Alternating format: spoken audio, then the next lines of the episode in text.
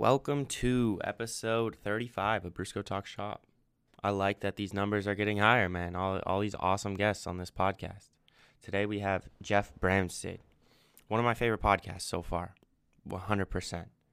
He's the owner of Skydive San Diego. He's a part of Life of Valor, which is like a traveling men's ministry with other Navy SEALs and um, other strong willed men, I guess, who do some public speaking events and try to inspire like grown men and young men, which is a tough task to say the least. He's also a stuntman, been a part of movies, uh, skydiver, and um, I mean, obviously his uh, career in Navy SEALs was a really big part of his life.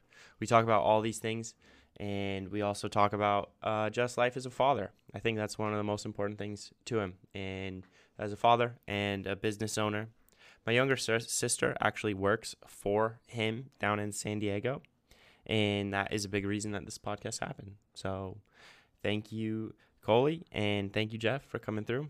Enjoy the show. This this conversation is exactly exactly what we're we're doing. I mean, I read in a I read in a, a thing not that long ago that really opened my eyes. It's like most people are are only about two to three questions away from a tragedy. You know, if you want to get to know someone, you I mean, you get you ask them two or three questions about their life and there's something behind the scenes that has knocked them on their ass or mm-hmm. someone they love. Mm-hmm. And it's just it's right there. And so like watching your kids I mean, how do you so I, I mean I don't know you very well. Mm-hmm. We've we've only had a handful of conversations. They've right. been great. Um, but like let's say as a dad, mm-hmm. You're not you're not going to teach your kids how to avoid problems. Like you're going to teach mm-hmm. them how to how to confront them. Mm-hmm. Um, and so with that theory in mind, like how do you let them know that life's about to, you know, it's gonna hit them? Mm-hmm. Yeah, the, the, the first thing is is when so watching my kids grow up. So again, they're they're they're 20, 18. I have a daughter who's 17. She's special needs. So okay, that that spectrum is completely different. So yeah. she has cerebral palsy. Uh, she's she's 17, but she's developmentally probably six or seven. And will that will that uh, keep it'll growing? keep climbing. Okay, mm-hmm. it'll keep it'll keep climbing a little bit. Like you know, I mean, when she was 14, she wasn't able to she wasn't able to communicate as well as she can now, right? Okay. And so now she can communicate much better. She doesn't form her words very well, but she can text things. Mm. It's really it's really it's really interesting. So she'll send me text messages and pictures and and everything else, but I mean, it's it's uh you know, even the and this is a little bit off topic, but the special needs thing, right? The yeah. special needs thing is a little bit different where their problem set is so different where they're not going to have the same struggles that say my my boys will have, right? Yeah, my, yeah. my 20 year old and my 18 year old. The key that I found in raising these kids is is raising them per their specific skill set or uh, or things the way that they handle it. My 18 year old super sensitive, my 20 year old not. Being able to, to to teach them and train them and and raise them up, right? In in the way that they should that they should go. Making sure that they understand that as they grow up, they're going to be presented with different levels of problems. High school, yeah, not a world class problem, but it's a world class problem when you're in high school. Oh goodness, right? And that's where the main and, and I say not a world class problem as you become if I mean say you make it through that unscathed then you get to 22 23 24 25 and all of a sudden high school seems like a distant memory. It seems like so long ago. It seems like a lifetime ago. And and you get to graduation. I just had one my my number 2 son just graduated high school and he's already you know thinking like okay so education workforce what do i do? I'm like see that's adult those are adult problems that you're going to come across. Whereas before and not to diminish it because it's a big deal but social media has presented a lot of these a lot of these problems that these kids are dealing with. Their standing at the school, maybe their popularity or how many likes do they get, or they text somebody and they don't respond right away, and then they start feeling that level of rejection.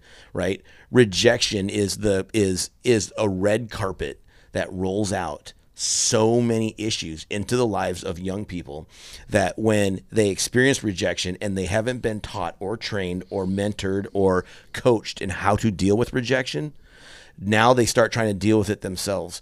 And and it's not a statistic you can find out there. I'm I'm I'm pulling this out of my hoop somehow, but I'm gonna pro- I'm gonna say that the vast majority of people who have not been taught how to handle rejection are going to handle it wrong and when they handle it wrong, it issues in a whole new a whole new uh, uh, a set of problems that are so massive in their minds that now they begin to they begin to uh, almost uh, degrade in a way where now they start to struggle with things like their their coping mechanisms aren't going to be taught by someone who loves them, cares about them, has been through it. Now, I'm I'm an old man. I haven't I haven't had to deal with the the the things that happen in social media. I've had because of what I do because I'm in in uh, I do business stuff, but I'm also in full time ministry. I do a lot of ministry based stuff. And I've had people, I have had death threats. People call me, I'm to kill you, you know, because they don't believe the way I believe. Okay, got it. Um, I'm a little different because I will give them the address of where I'm at. yeah, you can try your best shot. Come on, bring it, and bring all of your friends. Make sure they're well fed because it is going to be a long afternoon for you. Because I have a skill set that you don't want to deal with. It's just it's you know, and uh, you know, never had any takers. You know, that's just my thing.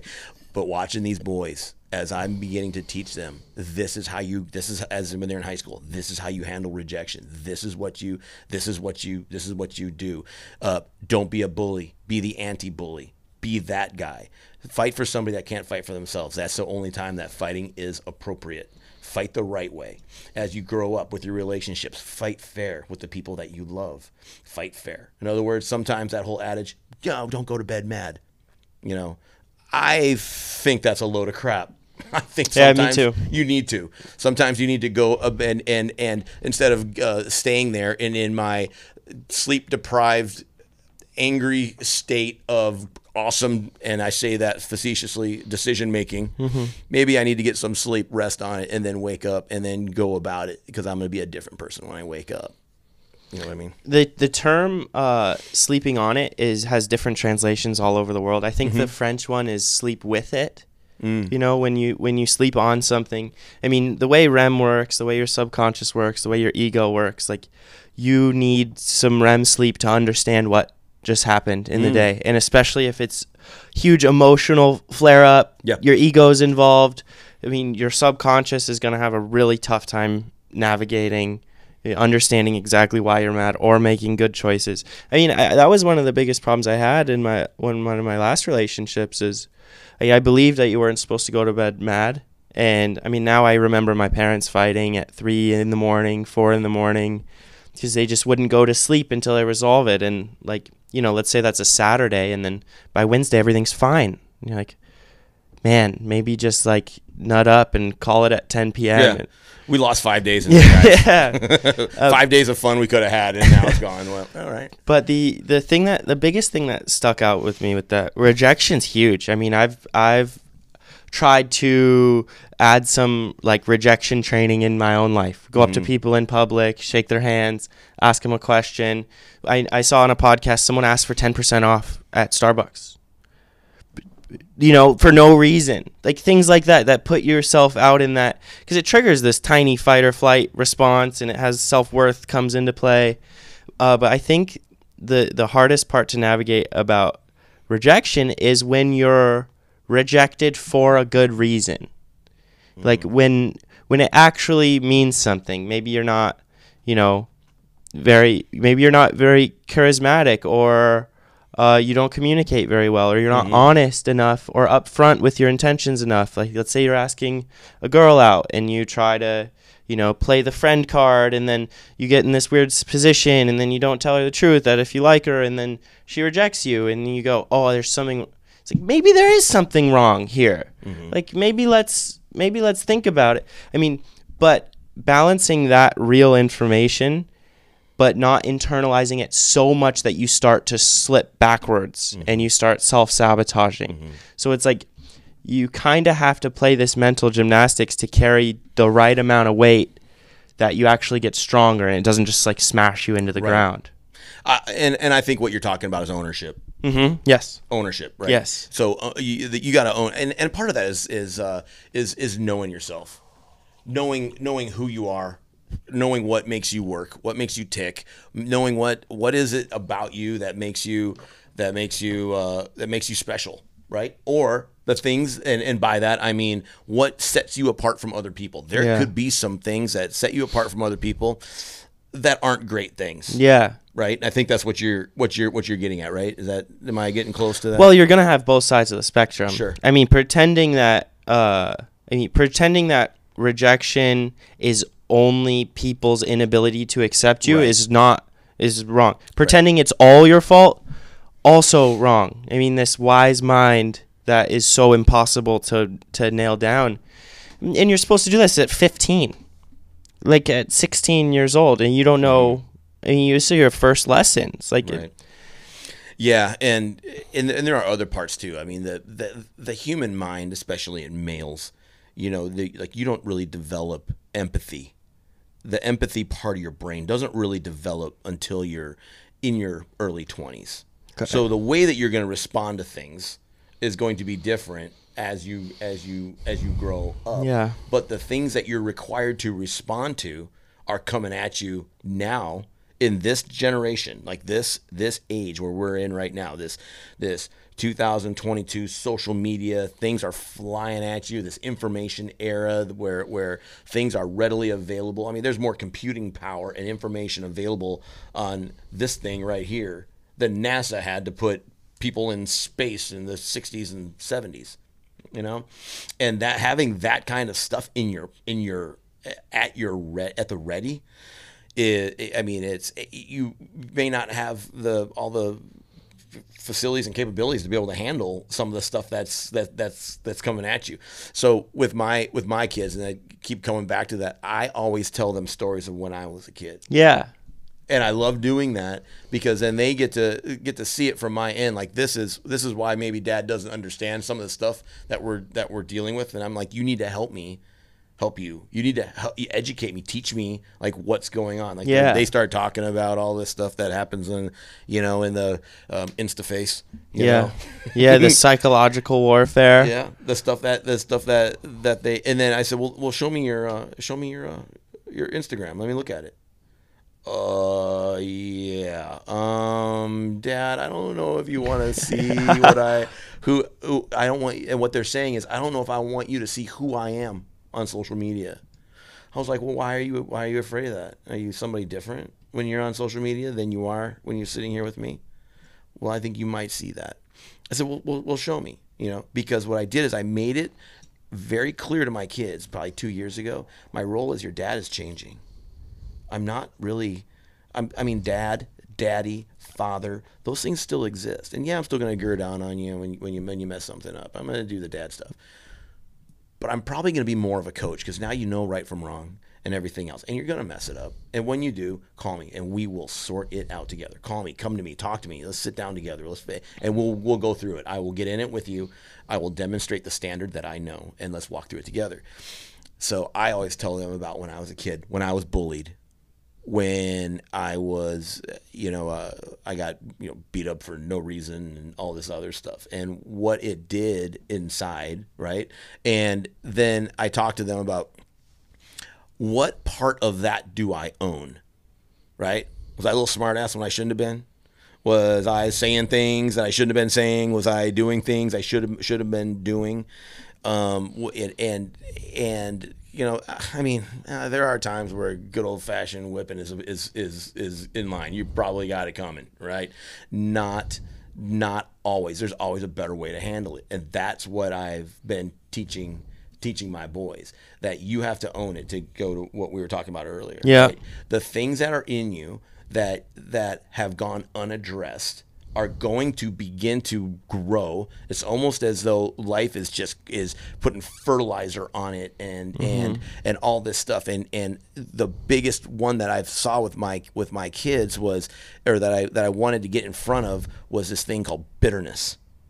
And when you're bitter, bitterness is like a seed. You put it in the ground and then you start watering it and then it grows and it becomes unforgiveness. And unforgiveness and bitterness is sort of like uh, eating poison and expecting the other guy to die, Yeah. right?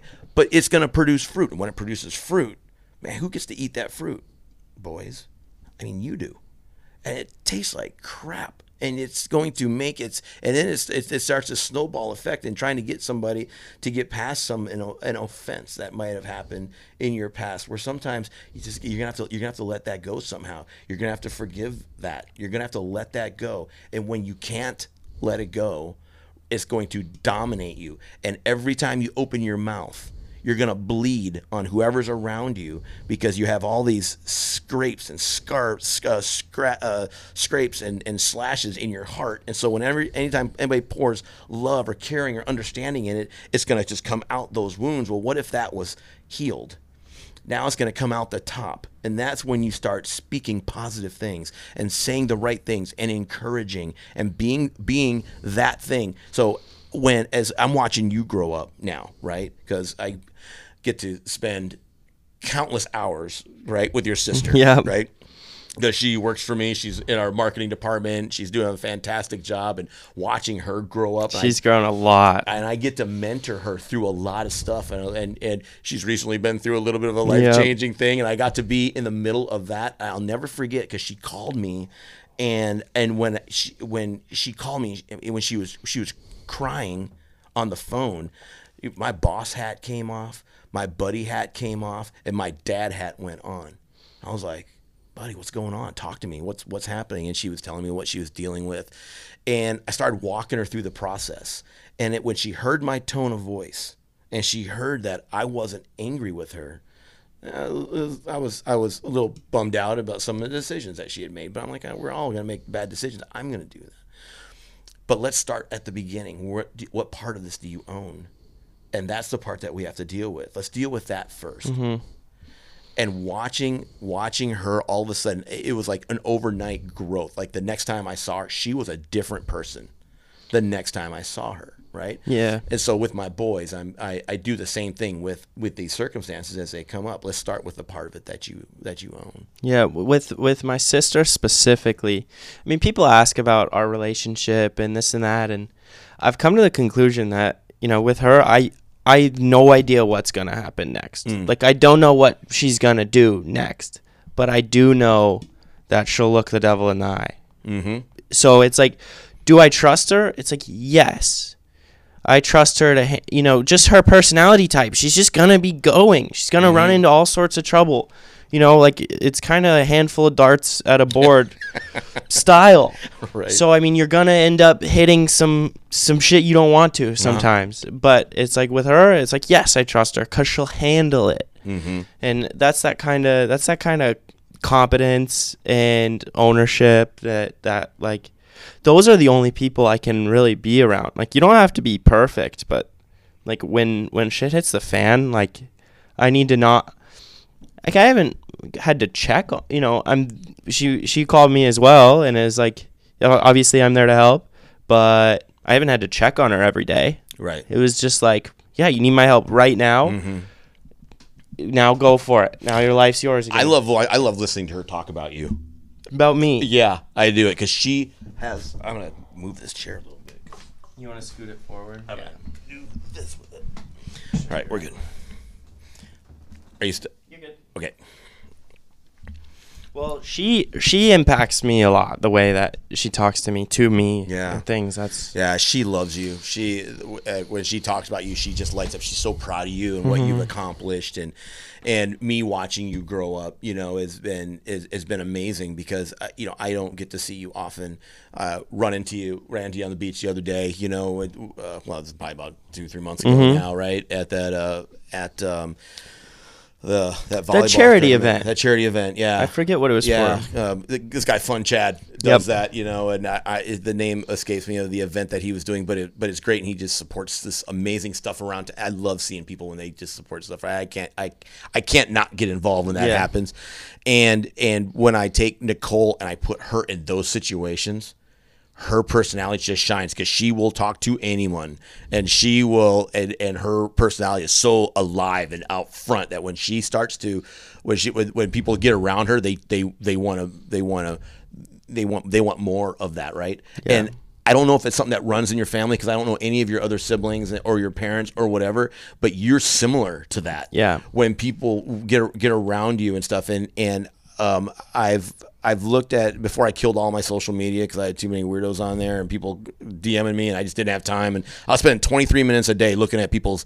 I don't care about your cat, man. I just, I just don't, and I don't care what you had for dinner last night. You know, I don't want to see a plate, a, a picture, a plate of your food. I just don't care, right? So I took 23 minutes of that every day, and I'm like, well, that's, you know, that's that's a couple hours of a week that I could hundred hours a year, I think. that I could I could spend furthering a relationship that I have. So now what I do is I spend a couple hours a week handwriting a letter and sending it to someone that I care about and watching their response. Because there's something about an email, text, okay, cool, that takes seconds. When you're going to handwrite a letter that's four or five pages long and you're going to take the time to write their, their address on an envelope and you're going to fold that up and you're going to put it in an envelope and you're going to seal it and you're going to put a stamp on it and you're going to walk it to the mailbox, they inherently, deep down, understand the time investment that you made in that relationship It's intimate. it's intimate and it's it's and I and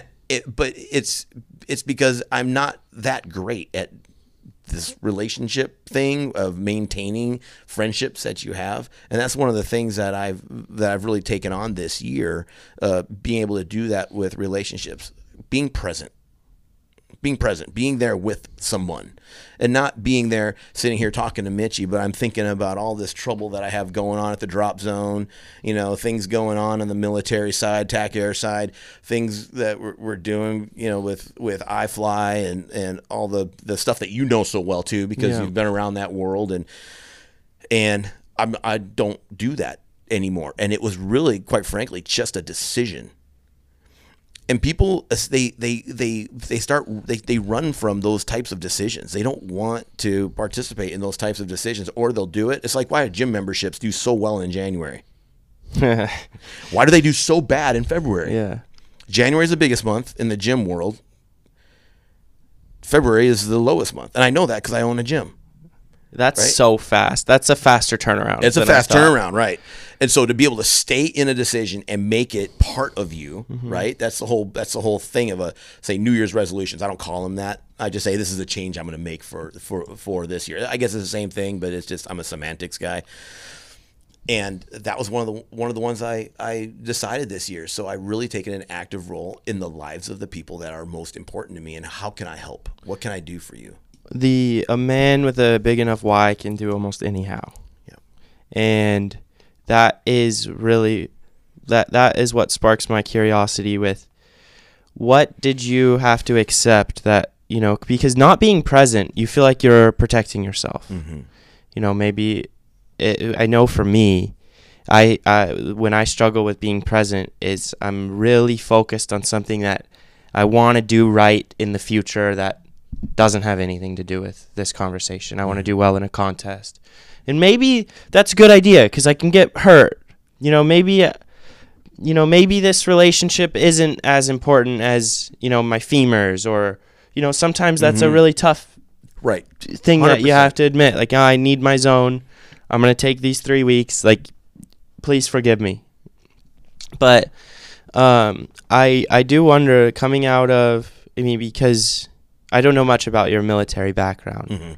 you know the navy seals Mhm. and the people that you've been around um i can only I, I can't imagine how difficult it would be to be present when you are a kill or be killed person Mm-hmm. I mean, how do you, how do you go about accepting that I can look you in the eyes and I'm I'm safe right now? This is the most important thing. I mean, that's a that feels just about impossible. So, um, I guess it's it's it's what can I what can I equate it to? Um, first of all, to be clear about the question, like what's like what's uh what's the true what's the real what's the real question in there? I'm missing something. Help me. How do you accept that you're safe where you are? How do I accept that I'm that I'm safe? Like, we're, you know, Yeah. we're safe. This is what we should be doing. Sure. This is where your head's at, and and this is the best use of my time. Like that. Gotcha. Gotcha. Okay. Um, f f well, I think it goes back to what's the definition first of, of, of present, right? And that is, it is genuinely causing the other person that you're with to feel like they're the only thing that matters in that moment Yeah. right? There are times where I'm in my office and I am in my phone is I got text messages coming in, I got it, the phone ringing, I got an email I got to try to get out, and there's somebody standing at my door whose life is just unraveling. At our where we're where what we do, and it's just like any business. I have 168 employees down there. That's a big business. It's a big, it's a big, it's a lot going on. It's a lot of moving parts and that's at one of your businesses. as one of them. And one and and and when these kids and a lot of them are and it's it's skydiving, right? Skydiving for some reason it just it's people who have had or struggle with at some point in their life something that it was drastic where they had to turn to something healthy to replace something that could be or has been in their life unhealthy. Yeah. It's everywhere. Yeah. It's in my employees. It's in our fun jumpers. It's in everything. You go and talk to them long enough, you're going to see something that they are going to want to that they're that they're going to convey. And I'm pretty. I have a pretty high EQ. I can pick up what they're what they're saying without them even saying it. yeah. But when I have all this stuff going on and I have an employee come to my office, I literally put my phone on silent, turn it upside down. I take the I take the uh, the the uh, uh, whatever's on my computer. I move it over to the other screen so it's not right in front of me, and I turn my chair towards them, and I say, "What's going on? You don't look good. How can I help you? What do you need?" And watching them just all of a sudden just, oh, okay, and sit down. I call it the pita chair. Right, I have a PETA chair in my office. That's where everybody comes in. Uh, and PETA stands for pain in the ass chair, right? Because they all come in there, they all got some problem, you know. And then I'm like, "You gonna come in here like yell at me about something or what?" Because and I point, I have this thing written on my whiteboard, and it just says, "I hope you have brought a great attitude with your solution to your problem." Right? Yeah. But sometimes they just they don't have a, there's no there's no solution. Their world is caving in, and they don't know what to do. Mm-hmm. Being present at that moment, the safety in it for me is that I know I'm doing what I have to do to support my people. I've taken a pyramid, right? And this is just a it's it's a it's a leadership principle, right? When you're standing on top of a pyramid, you have no cover. To use a to use a military Yeah. gunfighting term, right? There's two different types of things that you can will get behind if the bullets start flying. One is cover, one is concealment. The thing with concealment is bullets can go through concealment. Yeah. They, they don't know you're there. They're not going to shoot at you though. But cover is getting behind an engine block, get behind a wall, something that bullets can't penetrate. Yeah. Right. And so, what do you want to be behind? Right, because there's a degree of concealment that happens when you get behind cover. They can't see you, Yeah. and if they were, did see you, they can't shoot you. Right. That's what I want for my. That's what I want my office to be. It's a safe place for them to be able to come and just and just let it let it go. And it's odd for a lot of workspaces, and your culture has to match that for me, uh, my safety is in I'm going to do what I need to do. There is nothing on this phone business wise that's going to happen for me. There's nothing on that computer that's going to be happening that is that is going to absolutely bury the business. And nothing is more important to me than these kids because I parent them. Yeah. I'm also a dad to them. And when they come to me and they and they are saying, and a lot of them are just at the end of themselves, and it's happened, and it happens once a week. Somebody comes in, and it sounds like I have a bunch of problems down there with with, with people. I don't. I have these people that are so they understand, and there's a degree of health in knowing that you have somebody to go to and talk to and someone who's going to care about you enough not judge you they're going to give you their full attention Yeah. and they're going to dive in it with you and they're probably going to have a solution and, or even they're just going to listen and they're going to carry on with their day and they're going to know it's never going to come up again in a negative way Well, and I mean, I get what you mean. Like, oh, well, the people are actually really strong and healthy people. But if any business created a space like that, there it would seem like everyone all of a sudden has all these problems. Like they're everywhere. Problems are everywhere. So, I, so I 100%. get what you mean that it's not special that you know Skydive San Diego is like a sane asylum, but it's just with that safe space, like people open up about their tragic lives. Because I mean, life def- it's not a comedy. Right That's for sure. You know, you, you lose your grandparents and your parents and friends and relationships, and you get cheated on, and you go broke, and you make stupid mm. decisions, and you betray your best friend, or he betrays you, and these things happen. You know, mm. they're all around us. You know, someone gets very sick close to you, your dog dies. It's like, yeah, spreadsheets are important, but like, yeah but they're also they're also boring and people aren't people are not boring. people are not boring if people are boring, you are not confronting the problems. you know did you hear about what we just went through down at the drop zone I did. So um, this guy was his name was Jacob, and he was he was my he was he was one of my work sons, and I loved him like I personally gave birth to him, Yeah. right? Yeah.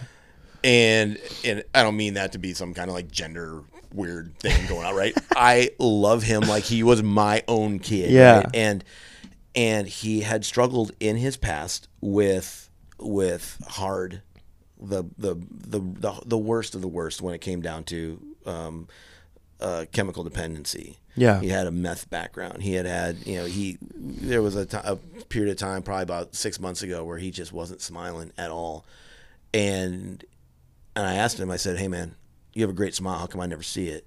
And he said, "My teeth hurt so bad." And I said, "Why?"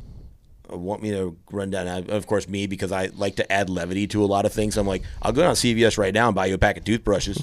Right? I'll even get you some toothpaste. You know, I'll even teach you how to use it. You know, I'm just you know picking on him, and he's like, Yeah, no, it's it's from uh, it's from years of years of bad decisions and stuff like that. And I was like, you know, there might have been a decision in there somewhere, but then after a while, because I picked up right away what he was saying, right, because of his meth use, and it really affects your teeth and a lot of other things. But that was the thing that was bothering him the most because he was clean. But now this is after effect that he was dealing with. And so um, I uh, I set him up with with our dentist and Vonnie, who's my right hand down there. She's our business manager. She has a, it was a great dentist that she has. She set him up. We paid for it. Uh, and he actually came back and he said, "Hey, I'm going to pay you back for that." I'm like, "You don't have to. I, I get it. I was just I'm doing dad stuff right now, man. I'm just making sure you're good." And he said, "Well, no, I'm paying you back." So he paid me back, and he was so excited to do that because now, now it's like he's working more because he's because he he doesn't have to take days off. He started trending up. Yes. And it was so awesome to see. And I would ask him periodically, I'm like, Are you good? Do you need to go to meetings? Do you need what do you need? You need time with me? Do you want to go want me to take you to lunch? What do you want to do? Like how are you doing? What can we do for you? And he's and he was like, I'm good, Bram. I am good to go. And towards the end, it's just he towards the end of his his life, because he, he passed away, he the last two weeks he had relapsed and he didn't talk about it he didn't go to his boss Zach and say, "Hey, I'm struggling in this area." And Zach knows that world because he didn't do, he didn't do that. His thing was different, right? His struggle was different, but it was in the same vein. And for him, it was alcohol, and he's on this super healthy path because he's helping. And when you're helping, right, it's it does something for you as well because you know, now it's like you, I I, I can't fail. Because I have these other people that are counting on me, Yeah. And if you know that the next person's going to do half as good as you and the person after Yep. that's going to do half as good as them, I mean, if you want to affect one, two, three people, like you got to be five times as good. Yep, 100 percent. And and uh, one day I was driving into work and and I had I had Vonnie in the car, our business manager, and Zach called her and said, "Hey, Jake's not at work. Yeah, have you heard from him?" And I just had this feeling. Oh, I've had that call, man. I had, and, And you just feeling- know. and it just, I mean, it it. Uh, oof, I'm gonna get emotional here in a second. So, uh, mm. and uh, and Jake, um, and I and I had it that feeling to the point to where I said it out loud, and that's the part that I. I don't know if I regret that, but it's it just it, something fell out of my mouth, and I was I was just like, we'll never see him again. And and um, Zach said, I'm going to do a wellness check on him. He's fine. He probably just slept in or whatever. And um, Zach called Vonnie back. Uh, just it was a short five minutes later because he was already in route. Yeah. And he said, uh, "He's uh, I, I'm looking right at him, and he's you know he's he's been dead for a minute, and there's no getting him back." And um, and um, Vonnie said, and I didn't know, and she was like, "Mm-hmm, mm-hmm," and she said on the phone to Zach, she goes, "Well, that's that's exactly what Bram said." and I knew right then that I that I was right and that we'll never see him again. And so it was it was devastating out of that. I think out of everything that happens that's bad, there's something good that comes from it. And we were able to have his memorial service at the drop zone. We had um, and you know, and Nicole ran that ran that whole thing and he was like a brother to so many people down there and and my kids looked up to him and loved him and revered him and he was Zach's best friend at the drop zone. He was a good worker and he just was this amazing kid and I got to meet his parents just strong Christian people, and I got to get to meet them, and I got to understand who they are, and I got to understand a little bit more about Jake and his background and where that problem came from, because there was so many things that were in his life early on that went undealt with, where he didn't go and talk to somebody, that he was like, I got to numb that, and he went and he numbed it in the wrong way. That's the decision, right? And then it became something that took hold of his life, that where now it just owned him, and there was almost no decision in it at all at that point. Where it just, and then he got out of it. You know, he, somebody flipped on the light switch in the room, and Yeah. you saw the the demons, and he got out of that room. And the draw is always there to come back. I understand that and and uh, and and watching that watching that whole thing unfold really opened my eyes a lot to how how mental health and and chemical dependency can be very strange bedfellows. And that's the then that's that was my first real run in where it was somebody that close to me and it was fentanyl. And I got there real quick and and the police uh, said it was it was fentanyl, straight fentanyl, and that led me to another belief that I don't know how unintentional it was, because he felt like there was no way out, and he didn't want to go down this road and live that life anymore, and he knew he was going to be letting a lot of people down instead of coming and talking to the people that he knew cared about him. And so it was a it was in his mind a permanent problem that he was going to be facing but i looked at it as uh, there, there there's another way there's another way to be able to uh, get past this. And it is always finding somebody who's willing to be present with you and walk you through it you know and then, of course there has to be the medical side of it too there's rehabs there's though that type of stuff it's real get there do that but but then also embracing the fact that there are people who do love you and are willing to put everything down for as long as it takes to make sure that you're okay. And you can love you again one day. Yeah. Oh, that's a big one. Ooh, that's a big, big, big one. Mm. Like the thing about the demons is, you know, that makes, you know, depression so terrifying is that you got to look at it every day forever. Mm, And if that mount if that mountain looks too big to climb and you're tired and mm, I mean, you need a team, you need a strategy. I mean, that's why I mentioned I mentioned kill or be killed earlier. And what I meant was when you have a chair in your room, you put it as getting behind cover that bullets can't get through. mm-hmm. And it's like uh, that's a metaphor of saying I'm present because our lives depend on it. Yep.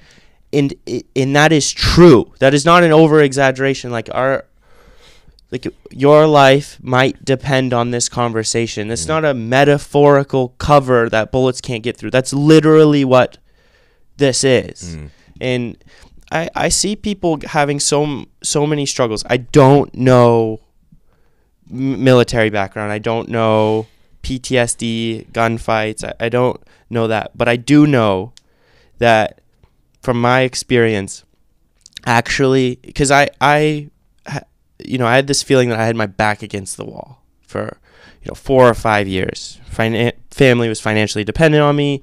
I was competing and traveling, working, not going to school, training. You know, working out, training, driving myself places, doing doing all this, um, and you know things weren't like things weren't good at home.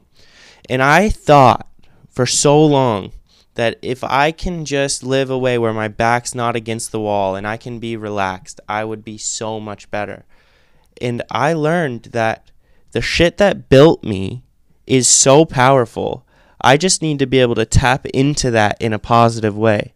My back's not against the wall because I'm going to fail, but I have that energy in here and I'm a tough motherfucker. Like if it's contest time, you, people just you don't people don't fuck with me they, and they like Yeah. me too. I mean my Yeah. my competitors they sh- are shake my hand and we're friends and we go to dinner, um, but they know that they're gonna have to beat me Mhm. also. And it's this this balance of saying like, you know, I work like my life is falling apart around me, Mhm. but I also remind myself that everything is good Yeah. but pretending that just things are good and I'm happy go lucky and that intensity is no place anymore. I, I actually don't think that's a problem I, I'm keen on solving. I like it. Like Yeah. I, I- once you're once you step into that, you know, of the same uh, vein of like kill or be killed, it's like let's use that in the best way we can. Yeah, I, I, don't- I don't think pretending that all your problems went away. I mean, because that that was a, a lot that I dealt with in early therapy. Is you're safe, you're okay, you'll be okay no matter what happens. You don't have to, you know, this anxiety, all this is like trying to solve that. And I realized the antidote was taking everything I knew and just kind of changing the flavor in a way that didn't break me. Right. You know, I, did, I didn't need six month breaks from myself mid year, you know, because I was so tired. Things like that. So, creating a place in your office that is cover from those bullets. I mean, I think that's that's exactly how you take your trauma and you can and you Yeah. and you beat it. Right. You know, you control it and you win. I remember I was in, in an airport one day, and um, and you know, because I, I how I learned about you was I'm gonna go the long way around this, but my Cool. my, my my boys, um, uh, we were at iFly because they were doing the the kids thing. This Yeah. is, this is four or five years ago, maybe. Yeah. And they were they Would have been. they were and you were in there flying in the tunnel. And they're like, Dad, you know who that is? I'm like, um, a fun jumper at the drop zone. no, like that's Mitchie Brusco. I'm like, you got to give me more, man. I don't. I still don't know who that is. Like, dude, he's like a world class skateboarder. He, we follow him on social media, and and uh, uh, like that. That's uh, um, that's Coley's brother, and they were they were it really. You know, I was like, ah, cool, right, right on, and um, and that kind of went in one ear, picked up speed before coming out the other side, you know, because I I uh, don't really follow skateboarding a whole lot. Yeah. Right. But then then I got to know you at the drop zone. I ran into you at the drop zone, and I explained to you like uh, I was like, yeah, my kids, you know, they made a big deal about you, and you're like, oh man, that's cool, that's right on, you know, you're, and um, and then they, you got to meet them, and they got to meet you, and they and uh, and you became a a a a guy that wasn't just somebody that they saw on the other side of a of a social media post. Yeah. And that was really really big for them. And then getting to know your sister as she started to work and and do more for the drop zone and and and begin to really work on her development and everything else. And she came to me one day and she said, "I don't I don't know if you're interested, but you know, Mitchie's skating in this contest and it's going to be on this this thing and and uh, I'm like, "Well, I'm traveling." but uh, um, I'll try to catch it if I can. And I had this long layover, and I sat there and I watched your skate contest. I learned a lot about you watching you in that in that and watching you in that contest. I was watching your face. I was watching the tricks you were doing, and I had a lot of winces. Like, Yeah, oh, yeah. oh man, okay, he's all right. And and uh, man, you took some big hits in there, and and and but you watching your level of focus, right? And you were being present in the moment, but you were doing that for you. And that was, and it was something that it was an absolute must. I have got to do this. Every, there was nothing else that mattered. I watched you come up the stairs and you came around the corner, right? Tony Hawk was standing right, Yeah. right there, and he walked by and he he, he patted you on the helmet. You gave you that didn't matter. I don't even know if you felt that. You walked by and guys were like petting you, like, "Come on, you got this," yeah, like that, and you were just you were locked in. And I was like, "Look at that!" Like that's the stuff that it that that is necessary to be a world class athlete, no matter what it is that you're that you're doing. Right? Years ago, I got to know Tiger Woods really well, and I got to know I got to watch him um, get coached because I coached him in skydiving. Yeah. Right. I got to watch him the way he responds to coaching, and I understood why he was the best at what he did because he knew how to be coached. Right. And someone who knows how to be coached is going to be the best coach for somebody because you're not going to be a good leader unless you've been a good follower. You're not going to be somebody who, who is going to be, um, and, and I know for me personally, if I don't know you or something that you have gone through where you have had a fight for your life on some level, right? Maybe, maybe I know a bunch of guys that come from my former line of work in the SEAL teams that have had to fight for their lives or the lives of the guy next to them. I, I'll, I'll trust them right? Before I will trust somebody that I that I don't know, right? I know you have been up against some things. Nicole have been up against some things. There's other people that that, that work for me. I've been up against. I will trust them with things that I would not normally trust somebody with. I had one of my staff members make a mistake that cost uh, about two hundred thousand dollars Pain. it hurt the wallet, hurt the you know, and and and he came to me and he said, "Am I am I fired?" I was like, "Fired." I look at it like this: I just invested two hundred thousand dollars in your education. the last thing I'm going to do is fire you.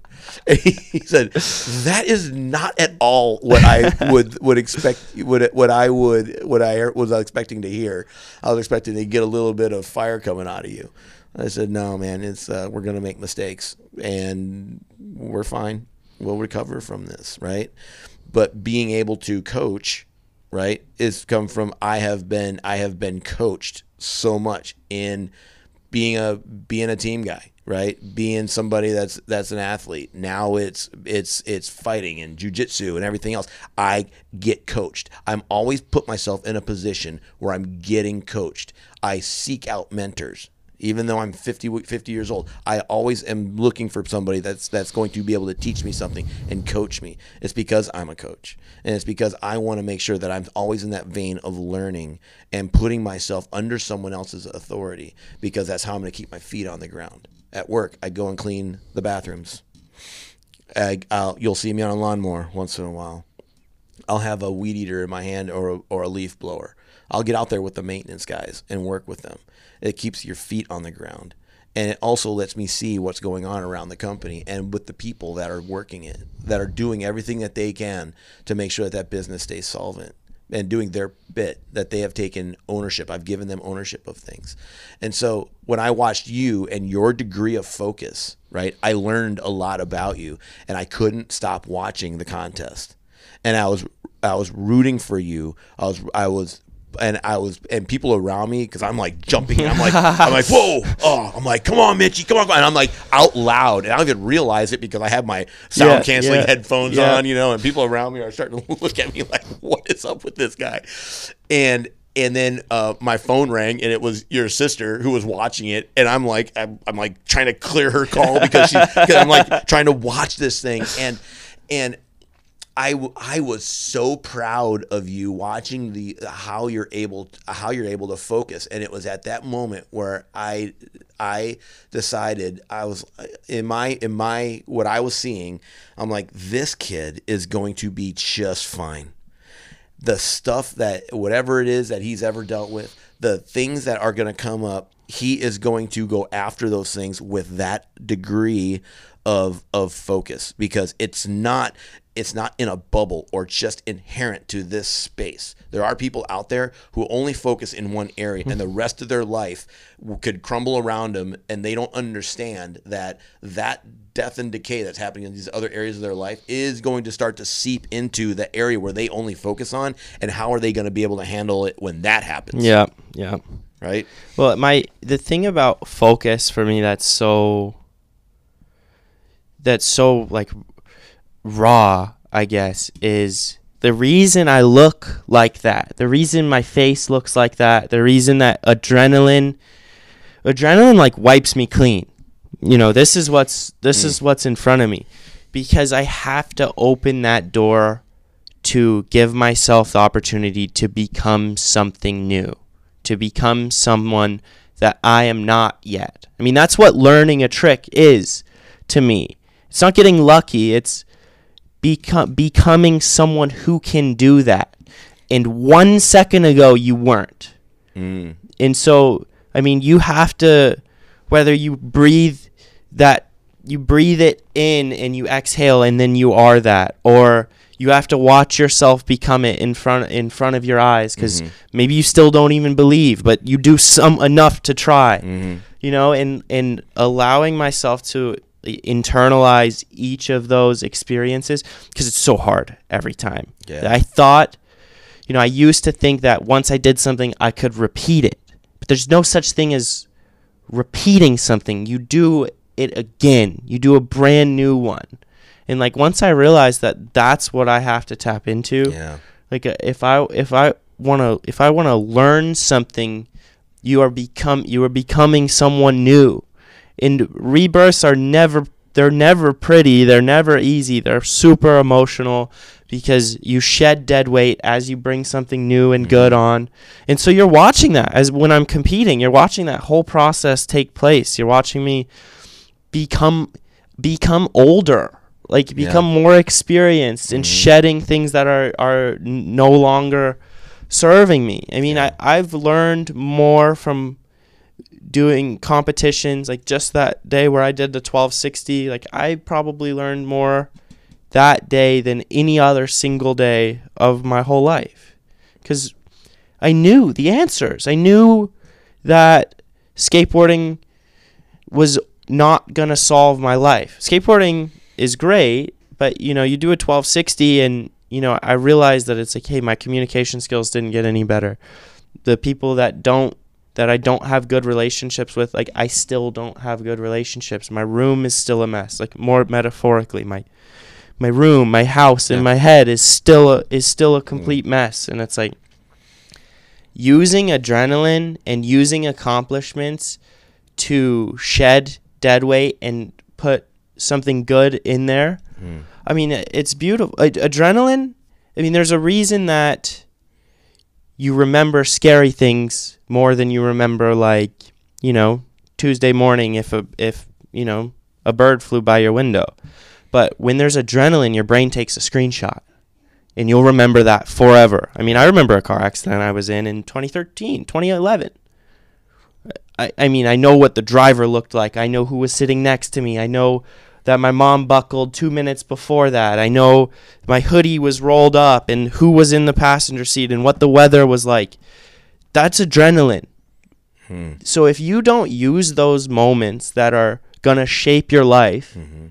as something positive, I mean, yeah, those, those are high stakes situations. Yeah. So I mean that's what I'm doing. I'm making sure that I'm breathing the right stuff in and pushing the right stuff out as Yeah. as you're fighting these fights because you will remember it Mm-hmm. forever. Yeah, yeah, yeah. And um, off topic, when you're doing a 1260, how do you know where you are in that? Because it's not like you're like, okay, well, there's one. There's a 360. Oh, now I'm at 720. You know now, and, and you're you're you're as you're going around. How do you know when you're when you when the when the ground's coming back up at you or the or the lip? Let's say for for the layman, let's say you which you- I am. You, let's say hundred percent. let's say you can throw a football 30 yards, okay? And you want to throw it 35. It's Right. like, are you throwing it 35 yards or are you throwing it 5 yards? Right. You know what I mean? So yeah. you You, know how much how much have to put you, behind it to get you there. Right. can do 30. So your brain, you're not computing, you're only computing that last 5 yards if you uh, if you got your good enough motion. So that's what I did. I took my I took my 540s and my 720s and my 900s and my 1080s, which is all the way up. My mental strategy to get to 900 was spin through a 540. So that's all I would picture in my head was just that 540 and then hold it, but spin right through it. Don't don't look like take off aggressive, feel 5 and then I can navigate the rest. So the hard mental jump was I'm now spinning through 900. And I've mm. never been at the top of the ramp before and comprehended the whole 900. It just wasn't necessary. It's too scary. Too many things can. You're you're getting too deep. It's like you're you don't need to solve that whole problem right now. Right, right. Take off right, spin through what you know, and put it down. So the 1260 comes along, and now I'm grinding 900s. I mean, I've never seen anyone do as many nines as I did that week. And no one, it's funny because usually people give a shit about nines. Right. No one gave a shit because we knew what I was trying. So I'd make three in a row, four in a row, fall on one, make another two, fall on one, make another one, and sit on the landing and just try to figure out how do I comprehend what I'm doing without any mental gymnastics. It's like mm. I need to look this 900 in the face because if I want to go further, this has to be like I got to be able to wake up with this. Like I got to be able to do this shit on a Monday morning at at 9 a.m. and it's a little cold and my board feels weird and nine, nine, nine, nine. So once I had that, once I had that saved, spin through 900. 100%. My only rule was if you're going to try this, you give 100, you give 100%. So what I did was I knew I would have too much speed if I if I dropped in with 100% because mm-hmm. you can pump that first jump, pump the takeoff, go deep, pump again and then you're like you're just out of the sweet spot. So I knew I didn't I knew I didn't want that problem. So what I did was used my first trick. I did something where I couldn't see the quarter pipe. We call it like going blindside. Mhm. So I did a, a back 180. So my back is facing where I'm going, Yep. right? And I'm in the air. And this is where this is where 100%. That's that's what I'm thinking in my head. To drop in mellow, mellow, mellow, over blind. And then once I'm holding the board and I'm ready to put it down, just take that breath in and then as soon as those wheels touch, like you're in. There's there's you're you're in. And in my head I'm 900, I'm spinning right through 900. Boom, pumped hard at it, take off hard at it, hold it, hold it, and then once I'm th- once I was through 900, Mhm. that last 360 felt like it took I mean, I lived a lifetime in that in that Oh, man. 360 in that last because I know I mean and even existentially you know that this is further than anyone's ever gone. Mm. So there's this curiosity of like whoa, this is really what this feels like. Yeah. And there's also this curiosity of like it, it couldn't be me, you know? Like why is it me doing this? Yeah. Like I'm just a guy. You're in you're in pioneer land. You're the you're the first guy that 360. You're, you're living that place in that lane where you're like, no, I am in a lane for this split second of of doing this last 360 that no one has ever been in before. Mhm. That'd be a really cool feeling. It, it, it and it takes so much trust, Mm. you know, because there's no one who can offer. I mean, you can't ask anyone anything. You can't ask for confidence because they don't know what it's like. You can't even go off your own experience. Like you have to go from this zone of becoming something that you weren't a moment Yeah, ago. yeah, I mean, yeah. you're in new you're in new territory. And be careful there cuz it'll rock your shit. Like Mm. when you're really in new territory, like you never go you never go back. Mm. You know, like I'll never be the little skater I was before that Yeah. Not because a 1260 is prestigious and I'm this and that, but what I learned from learning that. Uh, I mean, there's no going. There's no going back. I mean, that's So- that's why I can. That's why I can talk about the things that I can. Yeah. Suicide and depression and mental health and you know relationships. It's like it became a, you know it became something new from that for sure. Right. So when you so you had you said something really interesting there uh, that I'm gonna I'm gonna uh, I'm gonna I'm gonna take it. I, I got to develop it in my head at some because I, I do a lot of speaking. I go I do a lot of stuff um, in arenas, a lot of Cool. speaking in arenas, right? And our organization is called Life of Valor. And it's all men stuff. I've heard of that. Yes. taking taking men and making men strong for who they need to be it for. And it- Yeah. and we've had these uh, events. Like we had did one in Colorado at the at the uh, First Bank Center, and these women and, and I'm getting there. So the these women were all outside, and they're just they're mad and they're picketing like it's not inclusive and all this kind of stuff. I'm like, well, you know, um, first of all, you're welcome because the whole goal of this thing is to have men be better at being an intentional and being uh, on purpose, being a husband. Yeah. And with intention, being a father and a leader and everything that they that they need to be for you, ladies. That's we're doing this, you know, for and um and and there weren't like droves of them. There was a handful of them out there that were just that were, that were upset. And but when we when when I was when when I go in these arenas and I talk to them, you said something that I need to develop because I think it's something that everybody needs to understand is that you you are in this total space of of having to trust Yeah.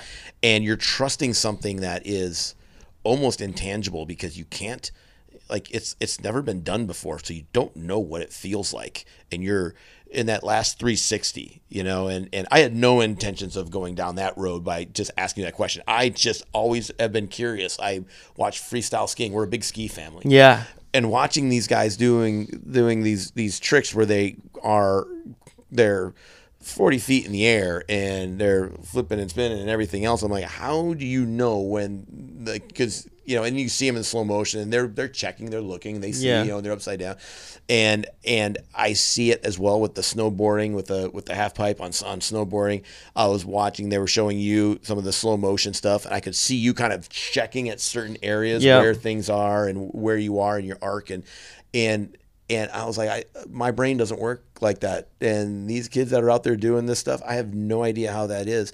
And when I was listening to you just describe it, I was I was in my in my mind kind of putting myself in your shoes, which is, I, but that last 360 that you that, that no one has ever done before, and you're trying to you're trying to communicate it to me what it feels like, and it's hard. I think for you to even communicate it, like you can communicate 99% of something, and Yeah. that last 1% is really where the experience is, which is more valuable than the other 99% that's there, right?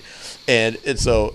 Uh, but there's this thing that you said. It's like you know, being able to trust, right? That that it's that it's going to work out. That it's that that you being able to trust yourself with this situation, because you can't go and ask somebody, "How do I do this trick?" Because they're going to say, "Uh, well, you're asking me to how to do something that has never been done before," and being able to push through, being able to spin through a 540.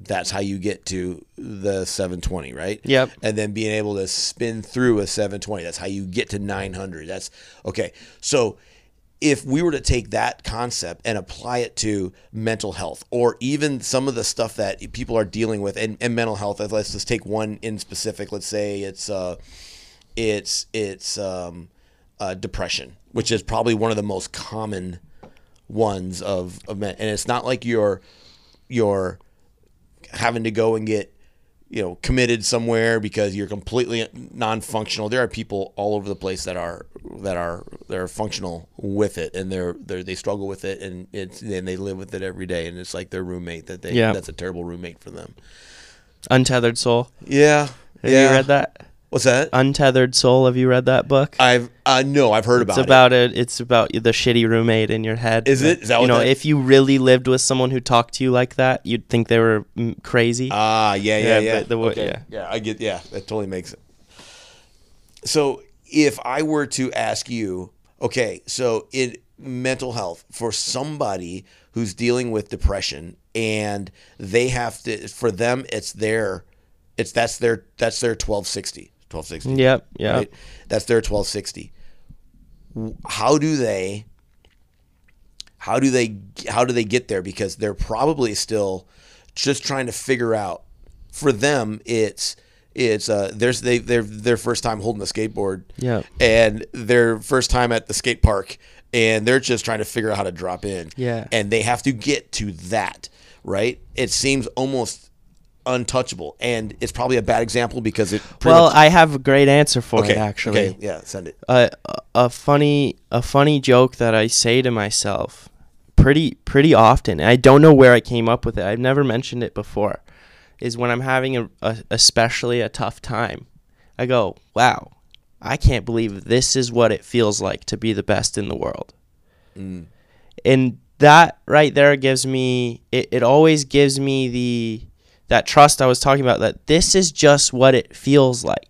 Just because it sucks and I suck doesn't mean I can't do great things hmm. one day or sometimes or this or that. Yeah. And that that always gives me so much peace because it's laughable when you when you make a mistake that, you know, you really shouldn't make all things considered, but you do. And it's like, huh, I can't believe this is what it feels like to Yeah. be number one, or this is what it feels like to have the most talent in the world. It's a joke with myself, but it also gives me permission to be terrible and great at the same time. Yeah. And from that token, that's where like that's where you don't know what it feels like to do the right things. Mm-hmm. Like it, it's not going to feel like the right thing. You're just going to be watching yourself make act take action and you're going to have to just see how it plays out. I mean, I know in early stages of like let's say you lose your discipline and you're trying to get it back. So you go through the motions. It's like if you go through the motions, I know a thousand people that go through the motions and back out because it just feels like going through the motions. It doesn't feel like them. It's like, well, it's not you. And that's fine, but this is what it feels like to become that. You know, every every uh, man is the imitation of his own ideal, right? People talk about imposter syndrome like it's some terrible thing. It's like maybe you should put on shoes that are a little too big for you. Like maybe you should take the job that you're not ready for. You know, maybe you, when you're going to sleep at night, if you, if things, if the pressure you're under like kind of scares you because you're not as good as you could be, Yeah. it's like, why is that so bad? Like you're one step from becoming a little better. Yeah. And and I think that uh, for a lot of people, they, they they can't appreciate the struggle of of of being just better today than you were yesterday. Mm-hmm. right? And it's and and, and they kind of they, they let some they like uh, well okay well I, I maybe I did this right, but I also did this wrong. I did this wrong. I did this wrong. And it's okay. You can give yourself permission, you know, to to to maybe not be uh, what you thought awesome was, but were you better than yesterday? Man, that's a win you know, it's like I always look at you know, you know, God doesn't expect me to be perfect. That would be a f- bridge a little too far because I am a fallen, ridiculously messed up human being. But progress is awesome. That's the part that it, you know. But I think also on the other side of it, you you know, uh, imitate the imitation and putting on shoes. You you ha- I think you also have to be careful who it is that you're imitating if you're going to do that Yeah. uh, Sammy, right? My my 18 year old, an incredible skateboard guy, right? And it wasn't until he really got to know you where he really started doing that. Awesome. and he is now an inc- incredible skater. He'll go to the skate park and and there'll be a couple guys that are in their 30s that are just out there just you know crushing big tricks and Yeah. if you know for for what happens at at that skate park. And Sam sees it and he's like, "Oh." And Sam's one of those kind of guys that you know if you give him 5 minutes, a, a, little bit of a data dump, he's going to go out and do it better than you could. If you- Yeah. he's that guy, right? And it's Skaters tend to be like that. yeah, it's so frustrating because you know you take him skiing. And I remember when you I was teaching him how to ski, and and then he's he's like, yeah, okay. Well, now all of a sudden he's way, oh way better than me. He's like, I'm gonna do. Uh, I'm snowboarding now. I'm like, cool, man, go get it. I got nothing for you. Yeah. When it comes down to that, and he's like, I'll, I'll be I'll be all right. You know. and, um, but he, I when he started when he started skateboarding, you know, I was like, what's uh what's up with the the skateboarding thing? You know, where, where did that come from? He's like, man, he goes, uh, I just saw Mitchie doing what he's doing, everything else, and he goes, I'm not gonna doing the X Games thing. He goes, but I really think I want to learn how to want to learn how to do this. And he went out and started watching videos, started watching some of your stuff, watched some of these other skaters, and got really. I was so stoked that he picked somebody healthy to imitate. Mm-hmm, mm-hmm. And I think that a lot of people they they and again going back to the social media thing, people see what their star, their person, their influencer that they follow is doing, and they say. I want to lead that life. Well, what they don't understand is that's not really their life. They have normal stuff that they have to do too. They have to. They get in a car like you do. They put their pants on like you do. They get hungry and they get thirsty like you do. They have struggles. They have relationship Skin gets issues. dry and they get rashes and they gotta go grocery shopping and clean and do stuff. the dishes. Their life isn't all just you know them sitting on a beach or sitting on a yacht or doing whatever, whatever, right? And so to imitate that, you're not imitating what that person really is, and That's a good point. you're imitating what the perception is.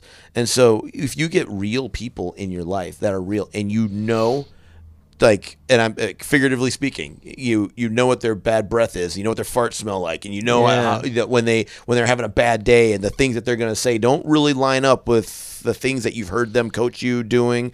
Eh, They don't always follow the, the, the same tenets and principles that they're trying to teach you to do. Sometimes they, they sometimes they blow it. They just are but those are human beings, but they're still worthy of being imitated because they have been put in your life for a reason.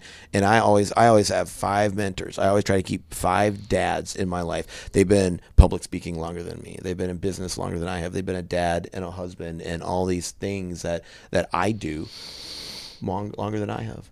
I love it when I get to spend time with them one on one, and they all know each other, and they all talk to each other about me.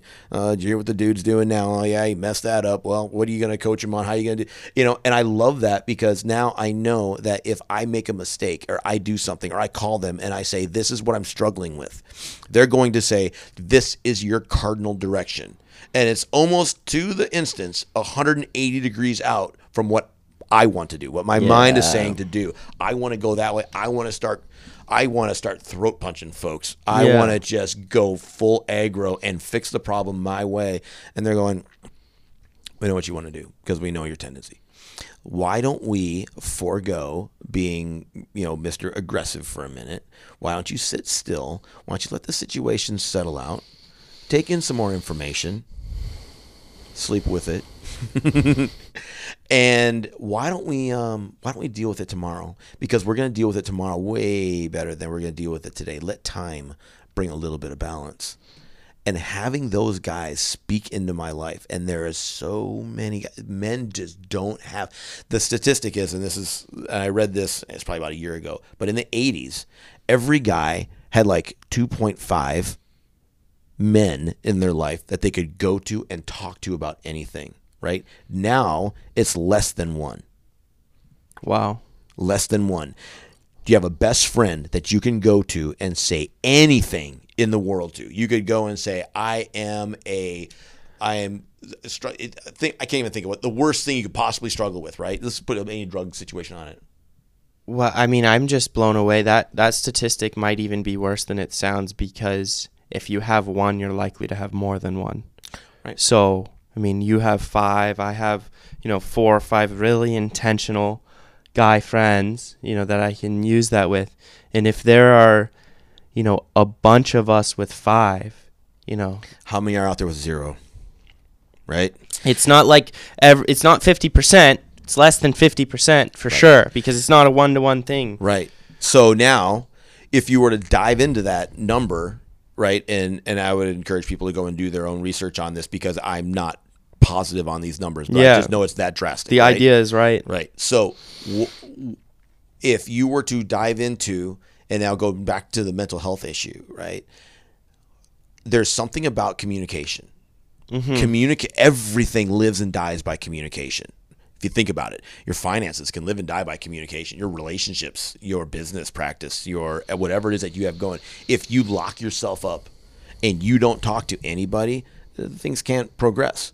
I had a buddy of mine from high school contact me probably about a year ago now, and he got on the phone. He got on the phone with me because I'm not that hard to find, and he said, "Hey, I just I well, this is actually a couple years ago. I heard what you did with your with your uh, liver donation because I did this whole altruistic." Uh, liver donation several years ago. I heard what you did, and that's awesome. Hey, anyway, remember when we were in high school and da da da da da? And he started talking to me like we were back in the in, in high school, and I couldn't remember what he was talking about.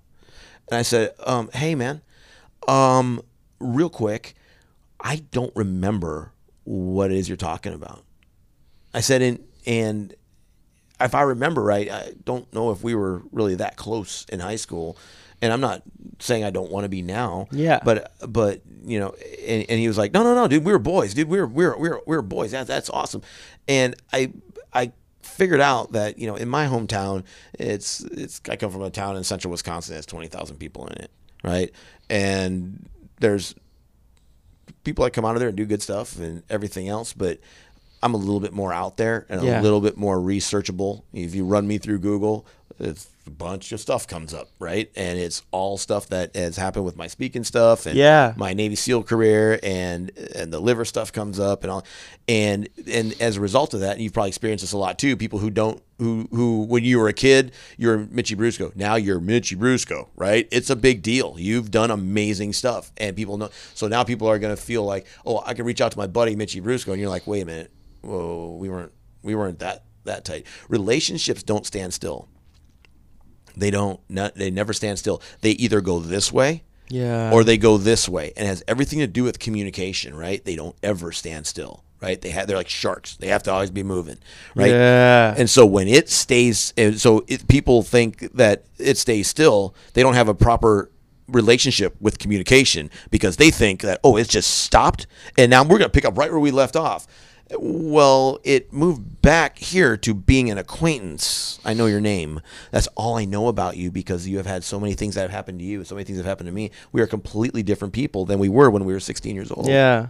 I like that sharks. It's like relationships are like sharks. yeah, yeah you can't moving. stop moving. always moving That's a good one. And so when so when I explain this to my boys, I say that's why it's so important. That's why I that's why I spend that time with the letters. Mm-hmm.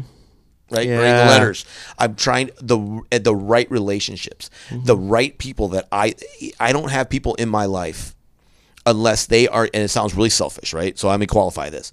I don't have people in my life unless they are going to require me to be better Yeah. if or unless they they need me to require them to be better there's the the people on the peripheral that are just relational leeches that takes a proper amount of attention you have to pay attention you have to have a good emotional intelligence to be able to know who is there and are they there for the right reasons in your life. And when I got a grasp of that, when I started realizing that, that changed the way that I do business in my head and in my heart towards towards other people. People who have struggles, fights, and everything else. I am there for them 100% of the time. If they're going to create struggle and strife and drama in my life, right? Now they're just emotional leeches. They're going to be taking stuff out of me that are required for me to pour into other people that I care about. Those people are I keep at arm's distance. I don't keep them. I don't kick them out. I don't. I don't let them make make them feel like they're valueless or worthless. It's just not yet, right? There's going to be a moment in time where where that may switch, and I'm going. I'm, I'm open to that. But right now they're not at that that place. I have to focus. I have to choose my battles. And when I choose my battles right, that means that I'm not going to take an emotional casualty that is that I may need for another battle that I have to that, that that's coming up that I have to choose. But then what happens when the battle chooses you? you well, when that battle chooses you and you have to fight it, when we're starting now we're talking about the mental health stuff and you have been choosing all the wrong battles right? Now you don't have any resources. You don't have any bullets left yeah. to fight the battle that chooses you. And now what happens? Who becomes a casualty? It, well realizing that uh you know tragedy will come your way like understanding that and planning for it. Like it's not if something happens to you. Mm. That's not the game that we're playing. It's it's when and how bad. And it's like I kept thinking of the game of board game Risk. Yeah, I remember you know, that. where it's just a numbers game where yeah. you have six guys, they have three. You guys roll dice back and forth, right? And whoever has the last guy standing wins. And right. it's like you want numbers on your side. You want energy. Right. You want health you want relationships, you want people you can call, you want thing, you want a team. You know, if people just pretend like they don't do any of that shit, and then something bad happens, and they go, "Of course, something bad happens to me while I'm on my last leg." It's like, dude, you've been living on your last leg. Mm. It's just a matter of time. Mm-hmm. I'm I'm really curious about the public speaking stuff. Men of okay. Valor, right? Life of Valor. Life mm-hmm. of Valor. Mm-hmm. Um, so when you're what in what what got you in that door to be on stage to you know to use your voice mm-hmm. well it i have been i have experienced the worst kinds of failures and successes that, that a, man, a man can have. I have amazing kids. I have an amazing wife. I have um, I have a I have I have great experiences that I've had, but I've also made I've also made bad decisions, and I have I have been in a place in my life where I mean I have been so low. I've been homeless on a street corner without a car and a place to live with three kids trying to figure out how to feed them. Wow. I've been there. I've been divorced. I have been I have been in a closet with a um, with a Glock 22 with one in the pipe and had the barrel in my mouth. I've been there. I know what it feels like to be at the very rock bottom. For me, it wasn't drugs, wasn't alcohol, it wasn't any of that kind of stuff. It was absolute 100%. It was it was rejection where that rejection started was when I was born. I was I was born. I'm half black and half Italian. My biological mother was Italian, and my dad was was African American guy, and all I got is a little paragraph that describes my mom's my mom's race, my dad's race, and any of the health stuff that they could that they could figure out that they had at that time when I was born.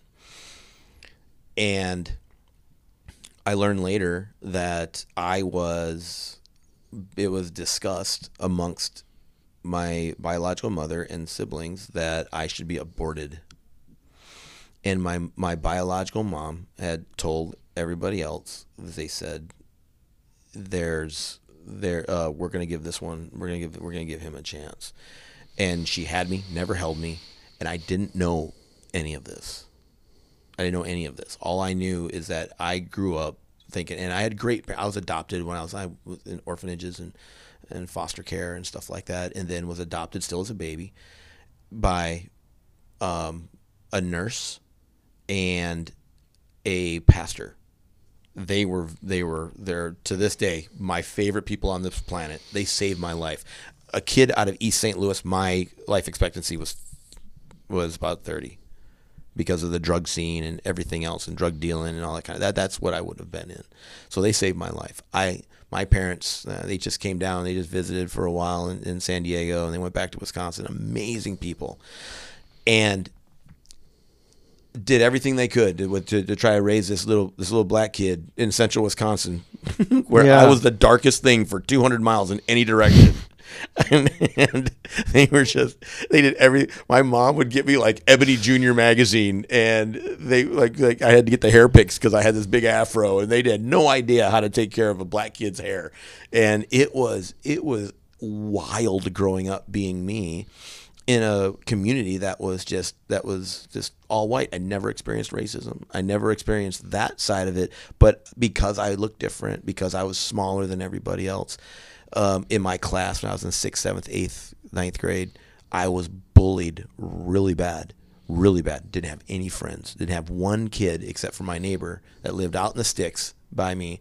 That was my buddy. His name was Tom and and Tom and I did everything together, especially in the summers. And I dreaded going back to school because I knew I was just going to get beat up, and I knew that you know we didn't have a lot of money, and my my mom and dad did a really good job of making sure my brother and I didn't know that. yeah. Know? And uh, so I had my two pairs of jeans and I had my three shirts, and that was going to make me through a school year. And I had my one pair of tennis shoes, and everybody else at school had a lot of money and they had those fancy clothes. And then when they turned 16, they got a really fancy car. And, you know, my dad scraped together some money and got me this little Ford Fairmont, you know, with a stick shift. And I was so excited about it. And, and, but that rejection that I suffered you know, just because my entire life I always asked my I was always asking who gives up their kid. Even though I had this this amazing childhood of adventure out in the country, to make your own fun, who does that? And it wasn't until probably oh maybe 10 years ago where I just I got so bogged down. I called my my buddy who's he's my pastor. And I called him up and I just said, ah, "This is why I'm so depressed, man. I don't know what's wrong with me." He goes, "I've been waiting forever for you to call me with that." I'm like, "Really? You couldn't just tell me?" he said, "No, no. This is something you had to realize and that you had to come to."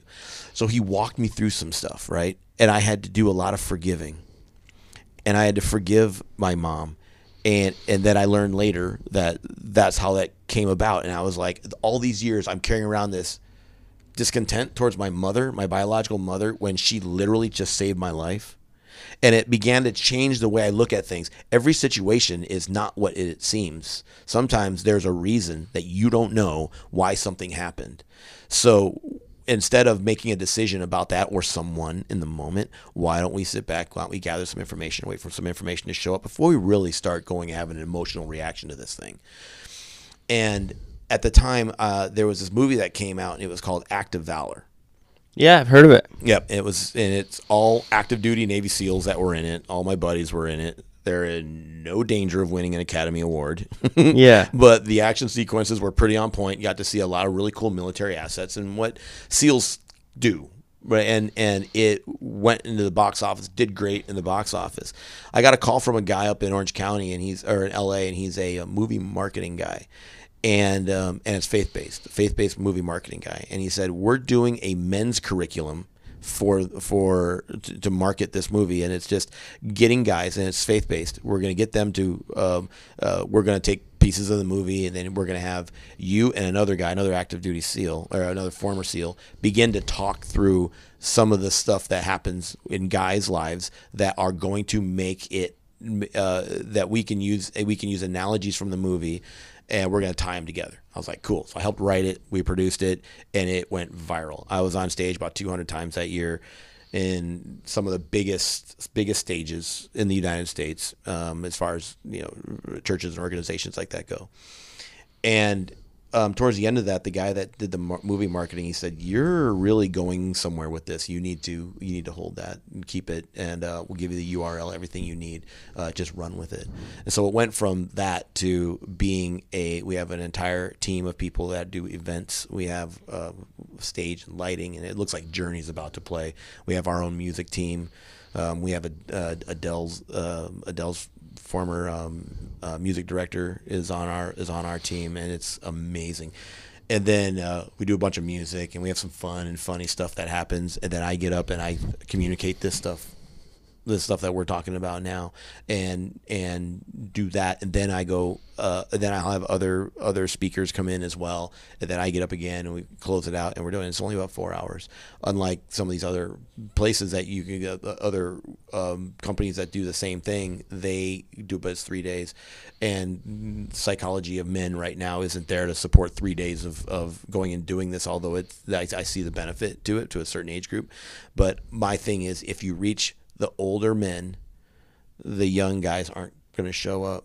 But if you reach the young guys, their dads will come with them. Yeah. And that's what I'm I'm most interested in are young men. You are exactly half my age, mm-hmm. right? I want to reach the guys who are in your age group because then they're then they're they're dads they're the ones that are the most influential right now. You have um, all these things that you have that are at your availability, whether it's you know things that are good and bad, right? But are you able to process those right and use those for the right things, like you are? Right, I'm super proud of you. Trying, the, the stuff that you're doing, you're, you're killing it, right? And you're out there and you're reaching your generation, Yeah. right? And that's what I want to do. I want to reach your generation, but you're going at it from, hey, brother, this is where we're at. I'm going, hey, son, let's Yeah. do let, let's do let's let's let's let's clean this up or let's do that. Let's do this different. And we're seeing so many amazing results um, from it. We have emails that come in all the time from um, dads to sons to you know lives being changed and marriages marriages mending and things like that and that's the stuff that that keeps me doing it but that's that's what it is that's what it's about we're about to do um, we're right now working on one that we're going to do in oklahoma city and another one in florida Beautiful. so it's a it's a lot of fun, but we get to get out, and I always make myself accessible. I don't do the I'm I'm over here in this tower and I'm unreachable. Now I, I get done when we're done with the whole thing. I I leave my microphone on stage and I go right down the floor, and whoever wants to come up and talk to me can. And uh, and I'm usually the last person out of an arena. So arena takes four hours. It takes me another four hours to Yeah. get out of there, and I'm exhausted when it's done. But it's amazing being able to do do that for uh, these these young men that are that are out there because there's so many talented guys out there that are like you that just need need somebody to breathe a little bit of life and a little bit of encouragement into them. Well, understanding your role in the situation when you said, you know, for me, it's like, hey, brother, this is what's going on. And for you, it's more, hey, son. And I've had to be really careful of, you know, understanding that what I'm what I'm doing here is is taking a basically a unique route to learn universal lessons. Mm-hmm.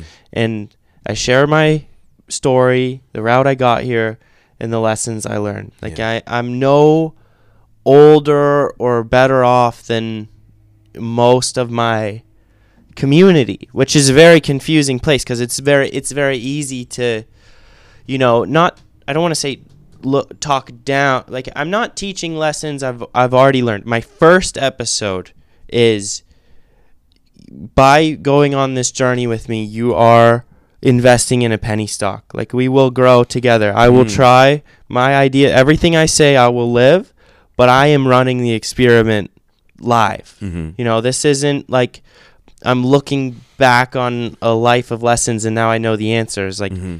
we are just going to take this like you're welcome to come along for the ride. Yeah. And I think it's nice when it is nice when there's so all the public speakers are older. Be I think because of that. Because it's not it's not we're in this together. It's so Yeah. hard to land in that zone because Yeah. first of all you need you know 22 year old men to trust you That's tough. and That's super tough. And like i'm as a as a 25 year old like you're just not it's Yeah. that's hard you know and it and it's it's been happening yeah. and it, that's I, I have also been fortunate to spend uh, about 22 years in the stunt industry. In Mo- for skydiving and For, uh, just mo- explosives and- movies. okay Yeah, movies, and it's a lot of driving. I have to drive a lot Mhm. of really cool stuff and smash up cars and you know um, uh, fight scenes and stuff. And and some of the biggest movies that have ever been made. You know, I've been able to be in. You know, some Transformers, awesome Iron Man, and there's a great Uh, opening skydiving scene in transformers right with is, the yeah, five way the- ring with the smoke yep. yeah Yep. You were on that jump Nope, I, oh. No, no. I I uh, I do a lot of uh, you know the if you watch Transformers, a lot of the Sector Seven guys. Okay. You know that are uh, gun dudes and everything else. Yeah. A lot of those guys are former team guys. Oh, I didn't a lot know of that. former SEALs and stuff. And so, um, and uh, had to fight Shia. Um, that was that was fun. He didn't like me so much because because I fought him. I, I listened to the director where he didn't. You know, the director's like, "I want you to hit him harder." I'm like, "You hurt him, dude." He's like, "Please don't hit me harder." I'm like, "You heard the director. Me to hit you harder. I'm gonna hit you harder." He's like, "Oh man." but I did this movie. The the first movie I ever did is this movie called um, um, Men of Honor. And it was with Cuba Gooding Jr. and Robert De Niro. And it's about the first black Navy master diver. and I'm in this. It's a the whole big the, the spun brass helmet, you know, and the the suit. You got these boots that weigh 25 pounds a piece. Got this big. weight. I mean, it's you're heavy when you're in. Yeah. This and we filmed it in an above ground tank in Long Beach. It was it was, it was uh, 22 feet deep, and it was about 60, 70 feet across. And I did this scene where in the movie where you, you it, I'm I'm on the bottom of the ocean, walking along, and a submarine goes over the top of me and catches my umbilical, right? And the umbilical is the air that goes to the surface, and it snatches me off my feet and drags me and then it slides my my umbilical slides off the sailplane of the submarine and then I, I fall to the I fall to the ground uh, in in the ocean, but it's really filmed in a in a hangar bay Yeah. of an aircraft uh, air, at an airport at the Long Beach airport, and uh, I'm attached to a Dodge pickup truck out in the parking lot. There's no submarine. It's just you know I'm ruining movie magic now, but that's all right. But I remember the directors when they were the, the the scuba divers were down there with the cameras and they were filming me and they said, you know, we're losing texture. We don't have texture. The water is the water's super clear. So what they did is they lowered down a half a gallon of milk on a on a line, right? And they lowered it down to me and they said, "Hey, can you go over to the ladder? They're lowering something down to you. Can you can you grab that?" And so and I, 'cause I had speakers in the helmet Yeah. and they could talk to me. I took the I took the the container and I and they said, "Take the cap off." I'm like, "Mm, milk's gonna go everywhere. And they're like, yeah, yeah, that's what we want. I'm like, okay. So I took the cap off. They said, now we want you to walk around the entire pool on the bottom, and we want you to just lightly squeeze it. And you're just gonna be shooting milk out into the water. And Disgusting. That is so it's pretty- gross. it's pretty, gross. and so I'm, I'm like squeezing this, this, and pretty soon it's just all water in there. The milk's all out. And they said, okay, now we're gonna we, we have to let this settle. Uh, we're gonna send some scuba divers and swimmers down. They're just gonna be swimming around, just stirring that up a little bit, and that's going to give us the texture, right? And now it's gonna look more like the ocean than it does like it looks like you're in a pool right now. And Yeah. everybody knows that that no one's gonna buy it. Only thing that separates you right now from being not in the water is the fact that you have bubbles that people can see. yeah.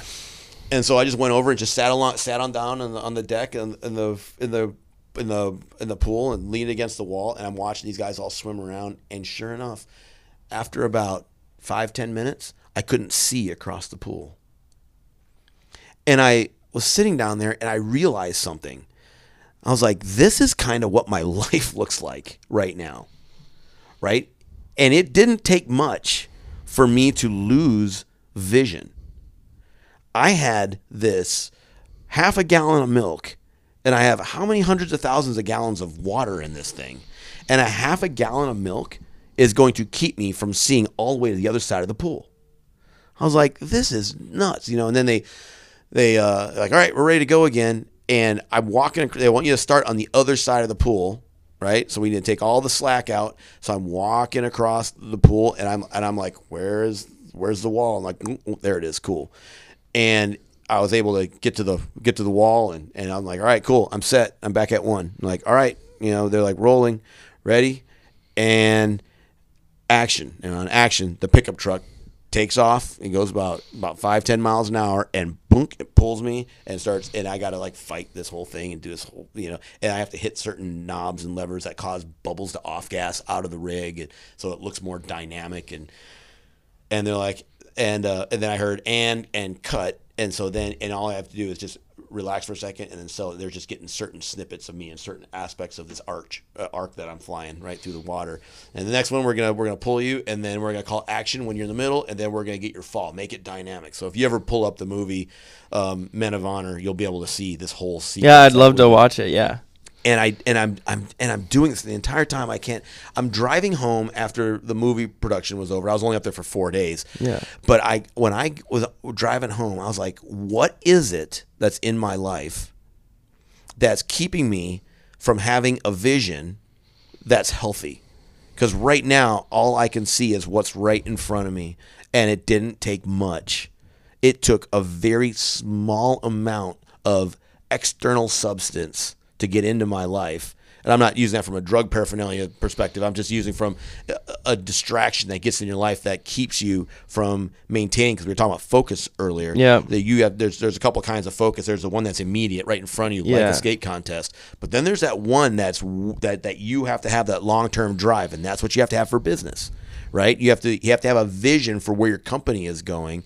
But if you're so mired down with company culture, or you're so in your family, you're so mired down with the drama that's happening that you really can't see like what does our family family look like in five years, and where do we want to be, and what do we, you know where do we want to stay here? We want to go somewhere? What are we where are we going to be financially as a dad? Where do we where uh where the stage of life the kids are going to be in? Everything else, but you can't get past the fact that you and your wife aren't getting along. You can't get past the fact that you know you're so focused on one of the kids that that uh, the you know some of the other kids are getting animosity towards that one kid or towards me because I'm only focusing on one kid or all these things that and I've fallen into that you know focus a little bit more on Annie because she's special needs and I kind of like leave the boys. I have an 11 year old that we just adopted. He needs a lot of attention. Well fortunately the other two are kind of out of the house now and so it's just these two Annie and, and my youngest my 11 year old and so I've learned a lot of lessons growing up that I always liken back to that to how much milk is in my water and am I able to get that milk out of the water? Getting milk out of the water, no small task. So you got to drain that pool and then you got to refill it again. That's really the only way out. You got to do something with that gross water too. Yeah, you know? and and you're thinking you're you're making the difference between vision and visibility, Mm-hmm. right? It's like you your eyes may work great, but if you're if you're in murky waters, that's what I hear with people. I've I've always known I've had potential. I've heard that so many times. Mm-hmm. I've always known I was this or that, and it's like, yeah, but you can't see more than one foot in front of your fucking eyes because, Mhm. I mean, maybe your life sucks and it's not your fault, but it's like you are not the problem. Right. There are so many things going. That's the hard. It's harder. It's harder to get milk out of the water than it is to see when once it's clear.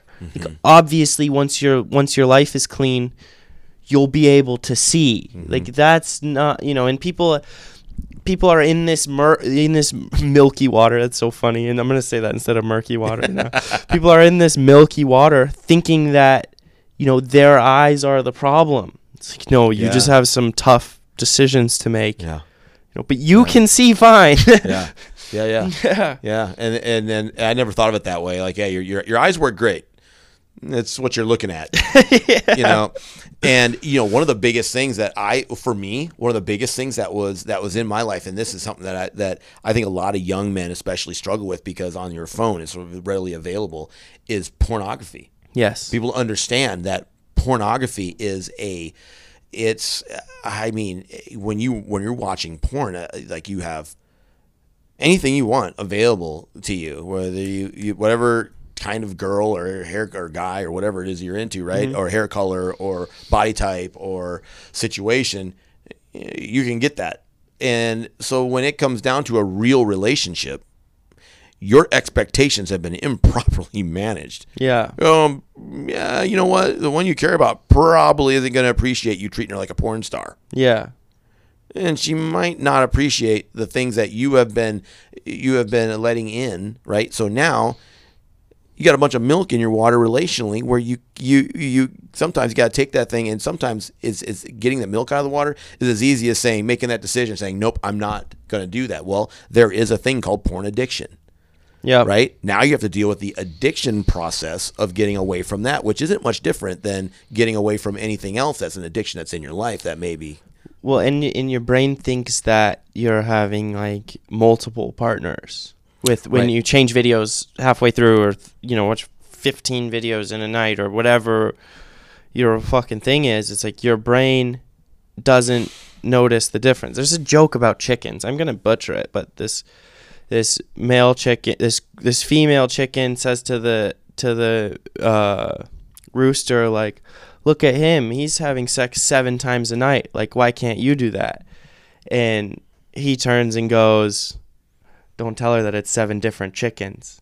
You know, and that's kind of Yeah, that's yeah. kind of the the culture. I mean, they Right. tried to do a study on young men who watch porn versus who don't, and they couldn't because they couldn't find any who don't You know, it's just like this is like the biggest social.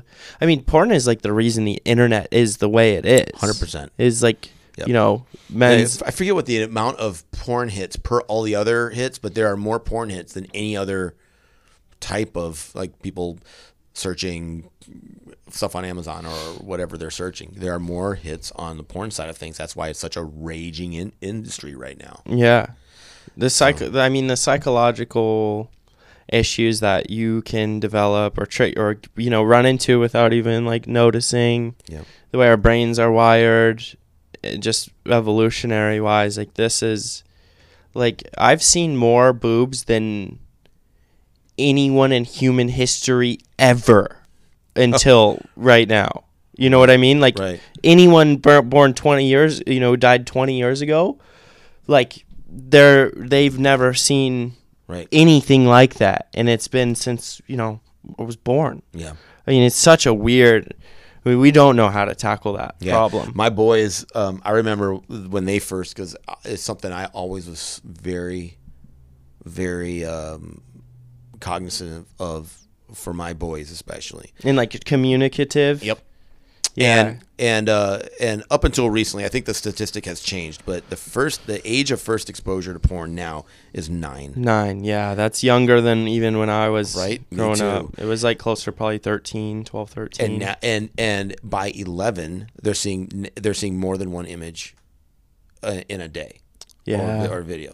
So that's two years to go from first image to actually having um, having something set in that's going to develop into an addiction.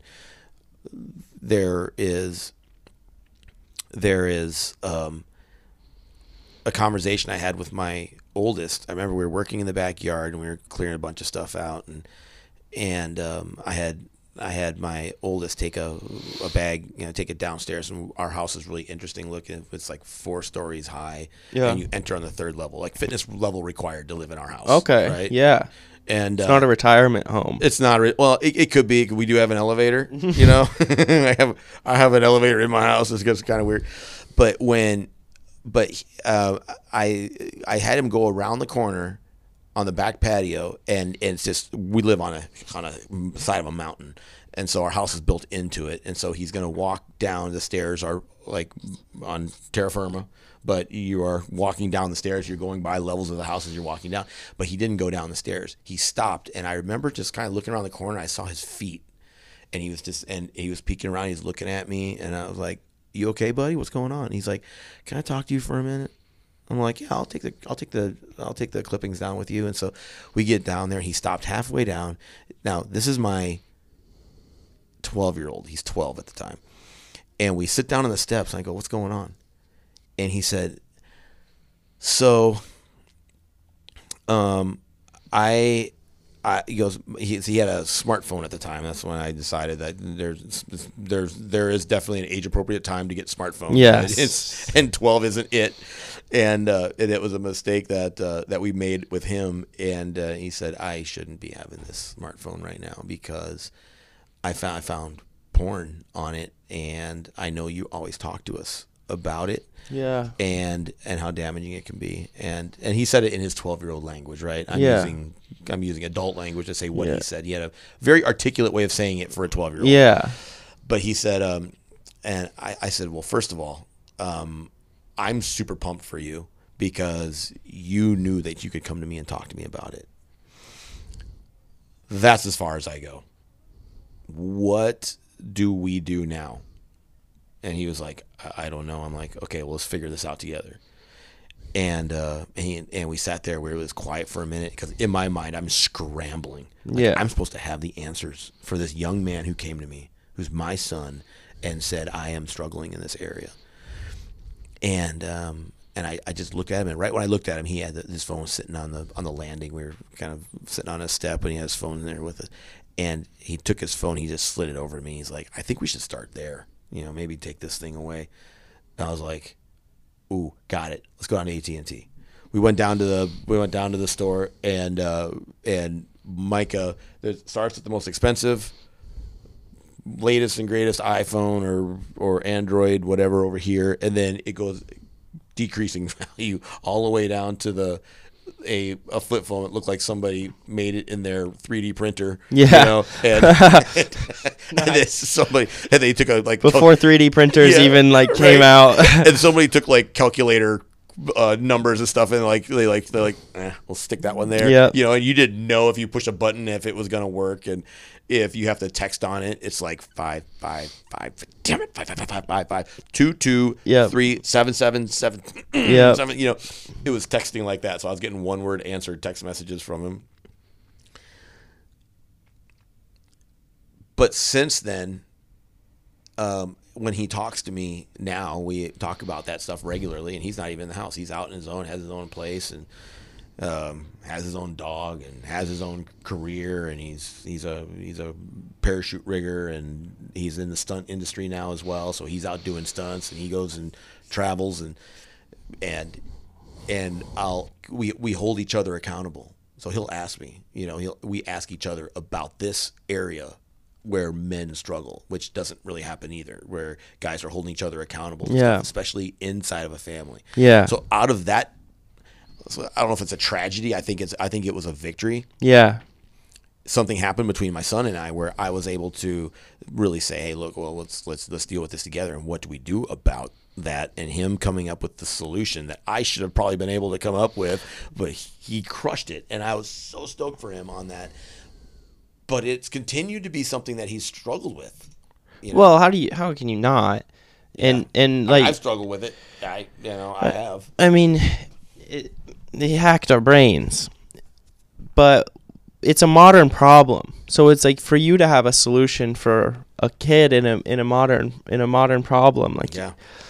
Also the difference between confronting something that you need to confront versus like if you just took the phone away but versus like that thing hitting you is a very different psychological response. Mm-hmm. Like when you willingly like if you have a phobia if you willingly put yourself in a position where you have to start to deal with that phobia you will actually get stronger from mm-hmm. that you'll get mm-hmm. braver and tougher if that phobia is brought to you unwillingly, mm-hmm. your fear will actually get worse.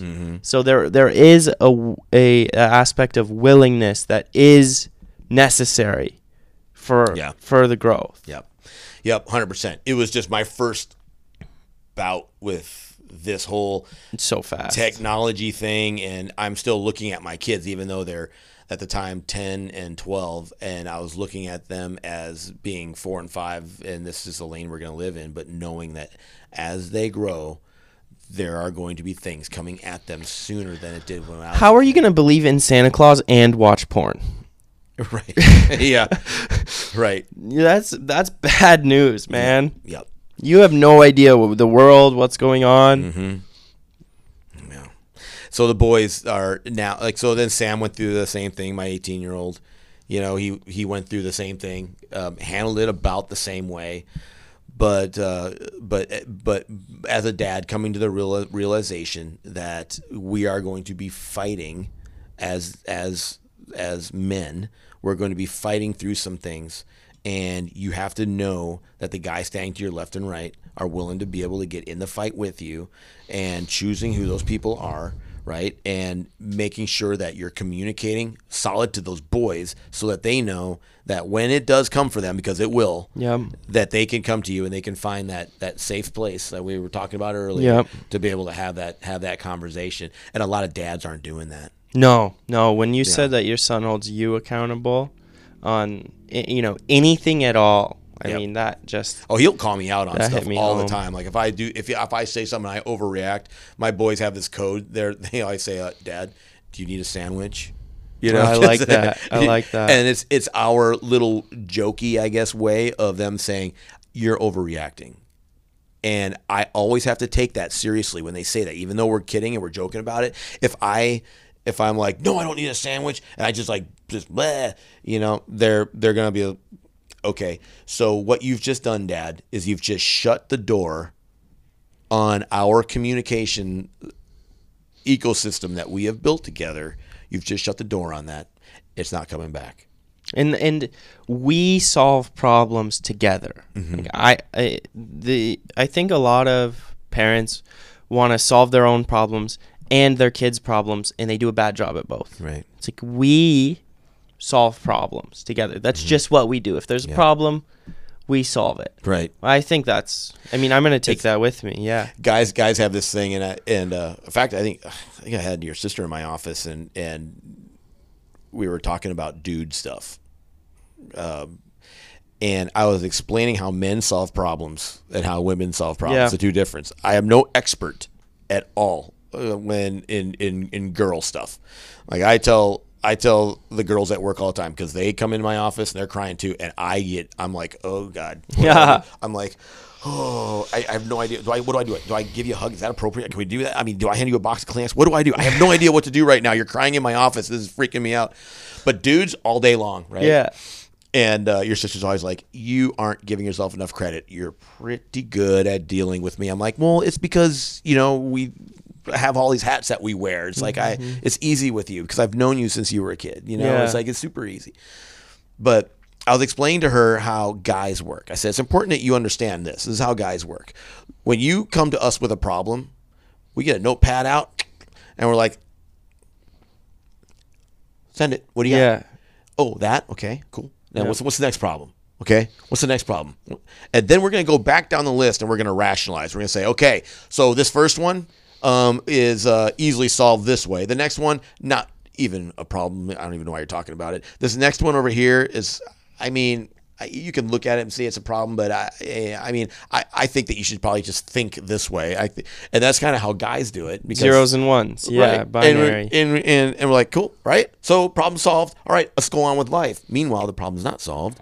And and she, whoever she may be, is sitting there going, You didn't even listen to what I was saying. And so I said, and girls are gonna go round and round. They're gonna round that mountain. They're gonna keep on talking, keep on and, and they're gonna say the same things over and over. They use a little bit different words. And then you're going to say, I got it the first time. And then they're going to say, but did you? but uh, because I don't think you did, because you know, because they just they don't want you to say anything a lot of times. They just want you to sit and listen and say, "I understand." I hear what you're saying. And it's the difference between guys and girls that make us work so well when it's done right. But when it's not, you know, when guys are just headlong and how guys are, and the women are headlong, they're talking in circles. He's trying to take notes and keep up and rationalize, and she's running around circles. Then she switches directions and goes around, and then she starts throwing other things. Before you know it, you know, you're in a full on, you're in a full on fight. I like to use the pig pen. You know, pig pen is. Did you ever No. watch you know Peanuts, the the the cartoon? No. Um, Charlie Brown. Oh yeah. Okay, that's peanuts, right? Um, there's this dude in there called Pigpen. Okay. And he's always got flies and he's got dirt all over him all the time. And they're always giving him a hard time about how dirty he is. Go take a bath. He get, goes in and takes a bath and he comes out and they're like, wow, look at you. You look great. And then the dirt goes, whack. And it's just right back on him. He's like, mm. so here I am again with all this, with all this dirt on me. I said, people are the same way, man. Like we all have this dirt all over us all the time, and it's this atmosphere around every person that when I say something to Mitchie, all this dirt that I'm wearing is all the stuff that I've I have against you from the last ten it's, it's times that we've had a, a conversation that's that's been negative, and I haul this around because I haven't been able to shed it. And so then when I and you have the same thing, and then I say something, and it comes out, it goes it goes it goes through this, and that that round starts getting in turbulence and it's hitting stuff and before you know it that bullet is tumbling and then it goes through your junk and it's and it hits you not even in the way that in my mind all i wanted to do is say um, hey who uh, drank the last of the orange juice you know? And but it has a little bit of a hint of, of bad intentions on it. And then you're just like oh really? Because it hit you the wrong way. Now you're shooting for full effect and you're trying to get and then now we're in a full on eh, eh, eh, and all it was was just there's a there's orange juice in there and we have to go and get some new orange juice right? It's it's not that big of a deal. It's, it's not a world class problem. And but what happens if we don't have that? Because we're able to shed it right? And get past that and, and be like um, hey, when you're heading out um, on the way back from the skate park, you know, because we're roommates, pretend we're roommates. Hey, can you can you stop by and grab grab a couple things from the store because I'm gonna be locked up over here doing this thing? And be like, yeah, man, no problem, got you, cool. Later on, high five, right? Go out the door, come back, oop, orange juice, more, more orange juice, problem solved, right? so it's it's people hauling this stuff around and then guys doing their thing and girls doing their thing it just Man, the the thing that opened my eyes so much to like girls seem to be more like the way it feels and then the way it feels right now expanded over forever. Like for mm. instance, you never listen to me. right It's like okay, that one's tough cuz if I've ever listened to you once, you're wrong. Like why would you say that? That doesn't make any sense. Like right I definitely have listened to you once before. So like what the fuck are you talking about? Yeah. but it's like Yeah. I feel like you're not listening right now and that makes me feel unheard right across this all of space and time Yeah. always like it's a very big deal you know if you don't look at me right now Mm-hmm. and once i realized that those that kind of that those kind of feelings they do play a part in relationships they are really important like not everything is solution based but let's also not get lost in the uh the whole you know feelings get hurt and that's actually a great thing because like Yeah. there's a reason that there's a reason that things hurt your feelings. Like for instance it used to really it used to really really impact me a lot when i get called uh, like a liar. And now that hurts way less because i was a liar and i'm way less of one. Mhm. and so the things that hurt your feelings sometimes are some sometimes you Yeah. need uh, sometimes those are good things. So it's like that that difference of communicating i mean i, I wonder uh, if i was different being a boss than in relationships like i'm sure it's all, maybe harder at home sometimes harder at work sometimes but Yeah. I mean, understanding those differences leaning into them yeah. Yeah. Do you have a girlfriend right now? Don't. Nope. No girlfriend i i uh i've always struggled in the in the relationship area just because of my my unforgiveness that i've had towards you know because i've been left yeah i was abandoned as a kid Yep. and then rejected and all that that that thing that's the kind of common theme that i have right um and when i came to terms with that and literally fought it mm-hmm. like knowing what the issue is and then just getting in the ring put on four ounce gloves and then and going okay you know what? We're gonna we're gonna get after this. We're gonna we're gonna battle this out. And when i started sorting when i got when i got to the bottom of that knowing relationally communication wise what it actually takes to work a relationship because relationships takes so much work. Work at work at home just with your buddies or whatever it always takes it always takes work. And you got to be able to sometimes man some people just can't take a punch. We live in a society now of fully offended people. They walk around i'm offended because this because you said this mr social influencer. We need to cancel you. You know it's like, like okay people can't have a bad day and just say what they want to say anymore. Got it. Okay point point taken. I have to watch what I say in the workplace because there is this thing called HR right now that's going to reach up and it's going to bite you in the ass if you say the wrong thing. Yeah. Got it. Okay, cool. But what about the other side of that? I, I, can we not be so offended as a society because we're just getting super soft right now, and and if people can't get if some people can't you know sometimes and, and everybody has a plan for everything in their life like Mike Tyson used to say you have a everybody has a plan until they get punched in the face, right? Because they can't take a punch in the face. They, people just can't do that. They can't deal with that. And if they do, they carry that for the rest of their lives. Oh, this one time I got punched in the face, so now I'm going to walk around punching everybody in the face because apparently that's what I'm what I'm supposed to do. And they get so angry, and it dr- starts driving, and, and it starts formulating, and starts working the way into their relationships, how they deal with relationships, just because they're always offended. Well, what if somebody just was like, yeah, um, you know what? Um, uh, my favorite movie, Tomb- Tombstone. I love that movie Yeah, it like that's a man's man's movie right there, right? And I remember after their shootout the OK Corral, right? Yeah. Wyatt Earp is walking back, and the sheriff comes up to him and is like, um, "Hey, Wyatt, uh, we need to confiscate your your uh, your guns, and you guys are under arrest for having a, a shootout." And he goes, "You know what, Behan? I'm not going to let you arrest us today." You know, it's Uh, it's a, such a good movie. being able just to decide, you know what? No, you know what? Today I'm not going to let this offense or a offense go ahead and dictate my mood and how I'm going to treat everybody around me. Because as soon as I do, now I'm going to go ahead and uh, walk around as a victim and make everybody else around me be a victim too, just because I'm offended. You know, it's just it's just the direction society is going. So anyway, I'm just venting. Well, we're you know. doing we're doing our part, uh, but I did have you booked for. Uh, we're at our two hours. Two hours. So I I thank you for thank you for coming and sharing so much of of you, Yeah. man. I really appreciate that a ton, and maybe I'd even like to have you back one day. Yeah. that would be awesome. Anytime, man. Or if you do anything speaking wise, in where I can go if it's Yeah. close. We do have some stuff that we do locally here, but I wanted to say this to you. I think that because listening to you here, right, and how deep you're able to go, you you ha- you have a, a gift of being able to communicate. You communicate so well. I think you've gone through some periods where you just you you you kind of locked yourself up a little bit, and now you're on this other side where people are being able to see yeah. who you are, what you're about, and what your passion is, and you have so much to give. I think that you need to be out there doing this as well. I think you need to be doing high school assemblies. Yep. Working on it. Are you okay? Good, perfect. Then Yep. I could I uh, could use all the help I can get. Yeah, though.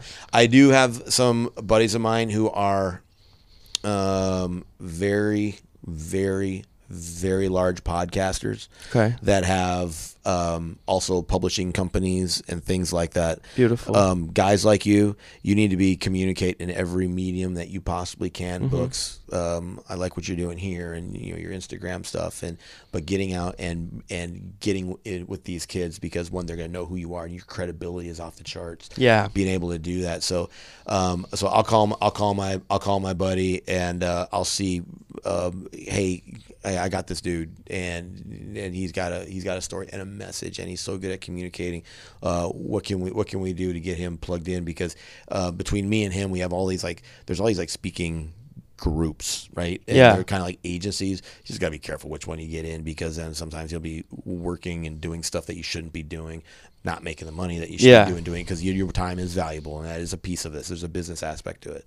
So um, yeah, so let me. I'll make some. I'll make some phone calls. I'll be in touch. I'll give you a shout. Let you let you know when I when I when I get something that might have some some teeth for you. But I think Beautiful. you should be doing that for sure. Beautiful. So Uh, well, thank you. I'll I'll end